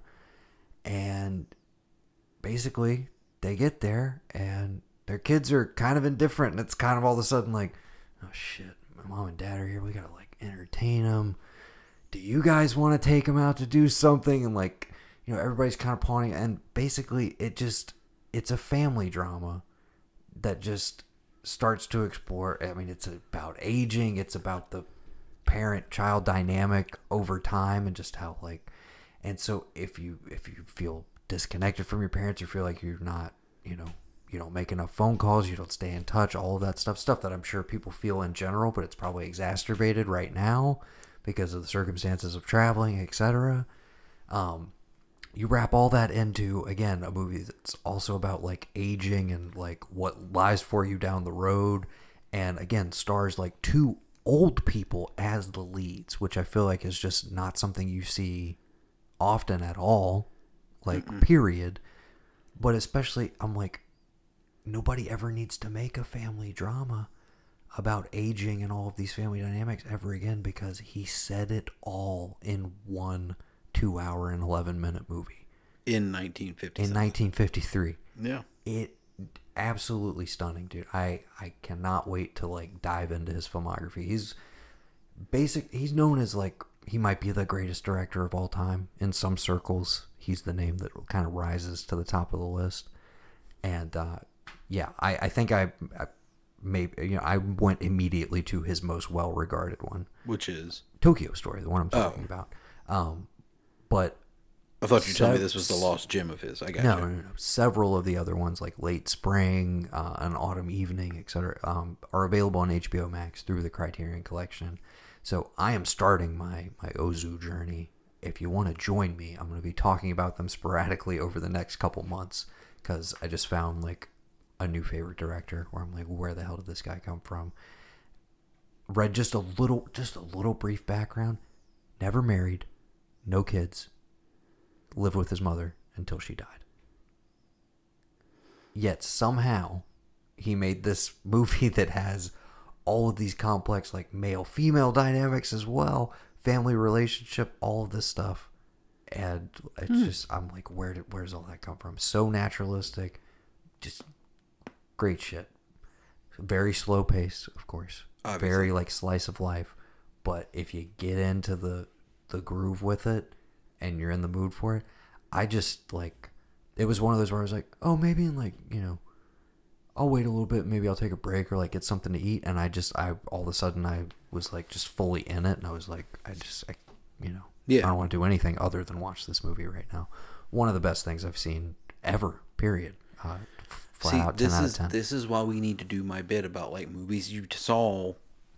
This is my i mean of this year stuff that i'm like oh i needed to go back and watch this and dude i just had a great run i watched mona lisa the third man citizen kane and tokyo story all in the span of a week and i was just like dude i love movies Yeah. movies are good Movies Holy are my shit. jam. um yeah anyways Yeah. that's that's where I wanted to leave it. It was with Tokyo Story, the best movie I've seen all year. Holy shit! Um, and it was one I like. Veronica came downstairs, um, like maybe like 20, 30 minutes after I'd finished it, and she was like, "Are you good?" And I was like, "You want to watch some Tim and Eric? Like, I just gotta watch something funny." And she's like, "What happened?" And I was like. I just I don't know what to tell you, and I started explaining it to her. And as I'm telling her about the movie, I start crying. I was just like, I just can't deal with it. I didn't even tell you like where the plot goes, dude. But if you, I mean, oh my god, give it a shot. It's also one that like I want to recommend to mom. Mom, I know you're listening, but I also like don't want to put her through it at the same time. No. Oh my god, dude. No, I wouldn't Uh, do that right now. Yeah. And maybe not the best circumstances for a lot of people to be checking that one out for the first time, but what a what a masterpiece. Just wow. Okay. Anything else you want to throw out there? We are. I am not even gonna two try. Hours and twenty. no, sir. I'm not going to fall into that trap. There's nothing I can say that's going to top that experience you just had with movies. Um, I I think I got some stuff I need to check out, make sure I get done before my year end is done with that. Movies as well as TV. I look forward to doing albums with you very soon, being the next thing that we look albums at. will kick off our end of the year wrap up pods. We are still preparing those lists. I've got a pretty solid set right now. But if you haven't, if you're listening to this and you have any albums, movies, or TV from 2020 that you want to recommend for us to check out Definitely. as we're making our list, etc., um, or you personally want to give a shout out to, we'll read those on the future episodes. So you can email us, thearkofe at gmail.com, yell at us on Instagram at the Ark of E Network, on Twitter at the Ark of E, and if you head over to Facebook and search for the Ark of E, you'll find our page. And Gavin handles that. I handle the Instagram, and Mr. Sunshine Mayfield, our good friend from Bending Not Breaking, which, by the way, just concluded its third season. Uh, so they, they made it through the entire run of Avatar The Last Airbender. Huge success, most successful podcast in the history of the Ark of E Network. Huge hats off to all of those guys uh, Alex, Max, and Ben. Uh, yeah, they actually have a bonus episode up right now. If you're not an Avatar fan and you've been scared to jump into that one, do you like Steven Spielberg's The Terminal? Because they did a whole two-parter on it. Part one is up right now, a little bonus content as they prep for season four, which I believe will be them diving into the Legend of Korra, which is the spinoff of Avatar. So you have that to look forward to. If you're not subscribed, jump over there and do that for them. And uh, I think that's all the housekeeping, really. Yeah. Stay no. tuned to the Ark of E Network Yeah. and the Ark of E podcast specifically. We got more stuff coming for you in December. But for now, we're going to sign off. I have been Noah, And I have been Gavin. and we've been the Blanchard Brothers. And you've been listening to what we've been watching. Pissed. And run the Ouch. jewels. Run the Yeah, jewels. Run the jewels. Run the jewels.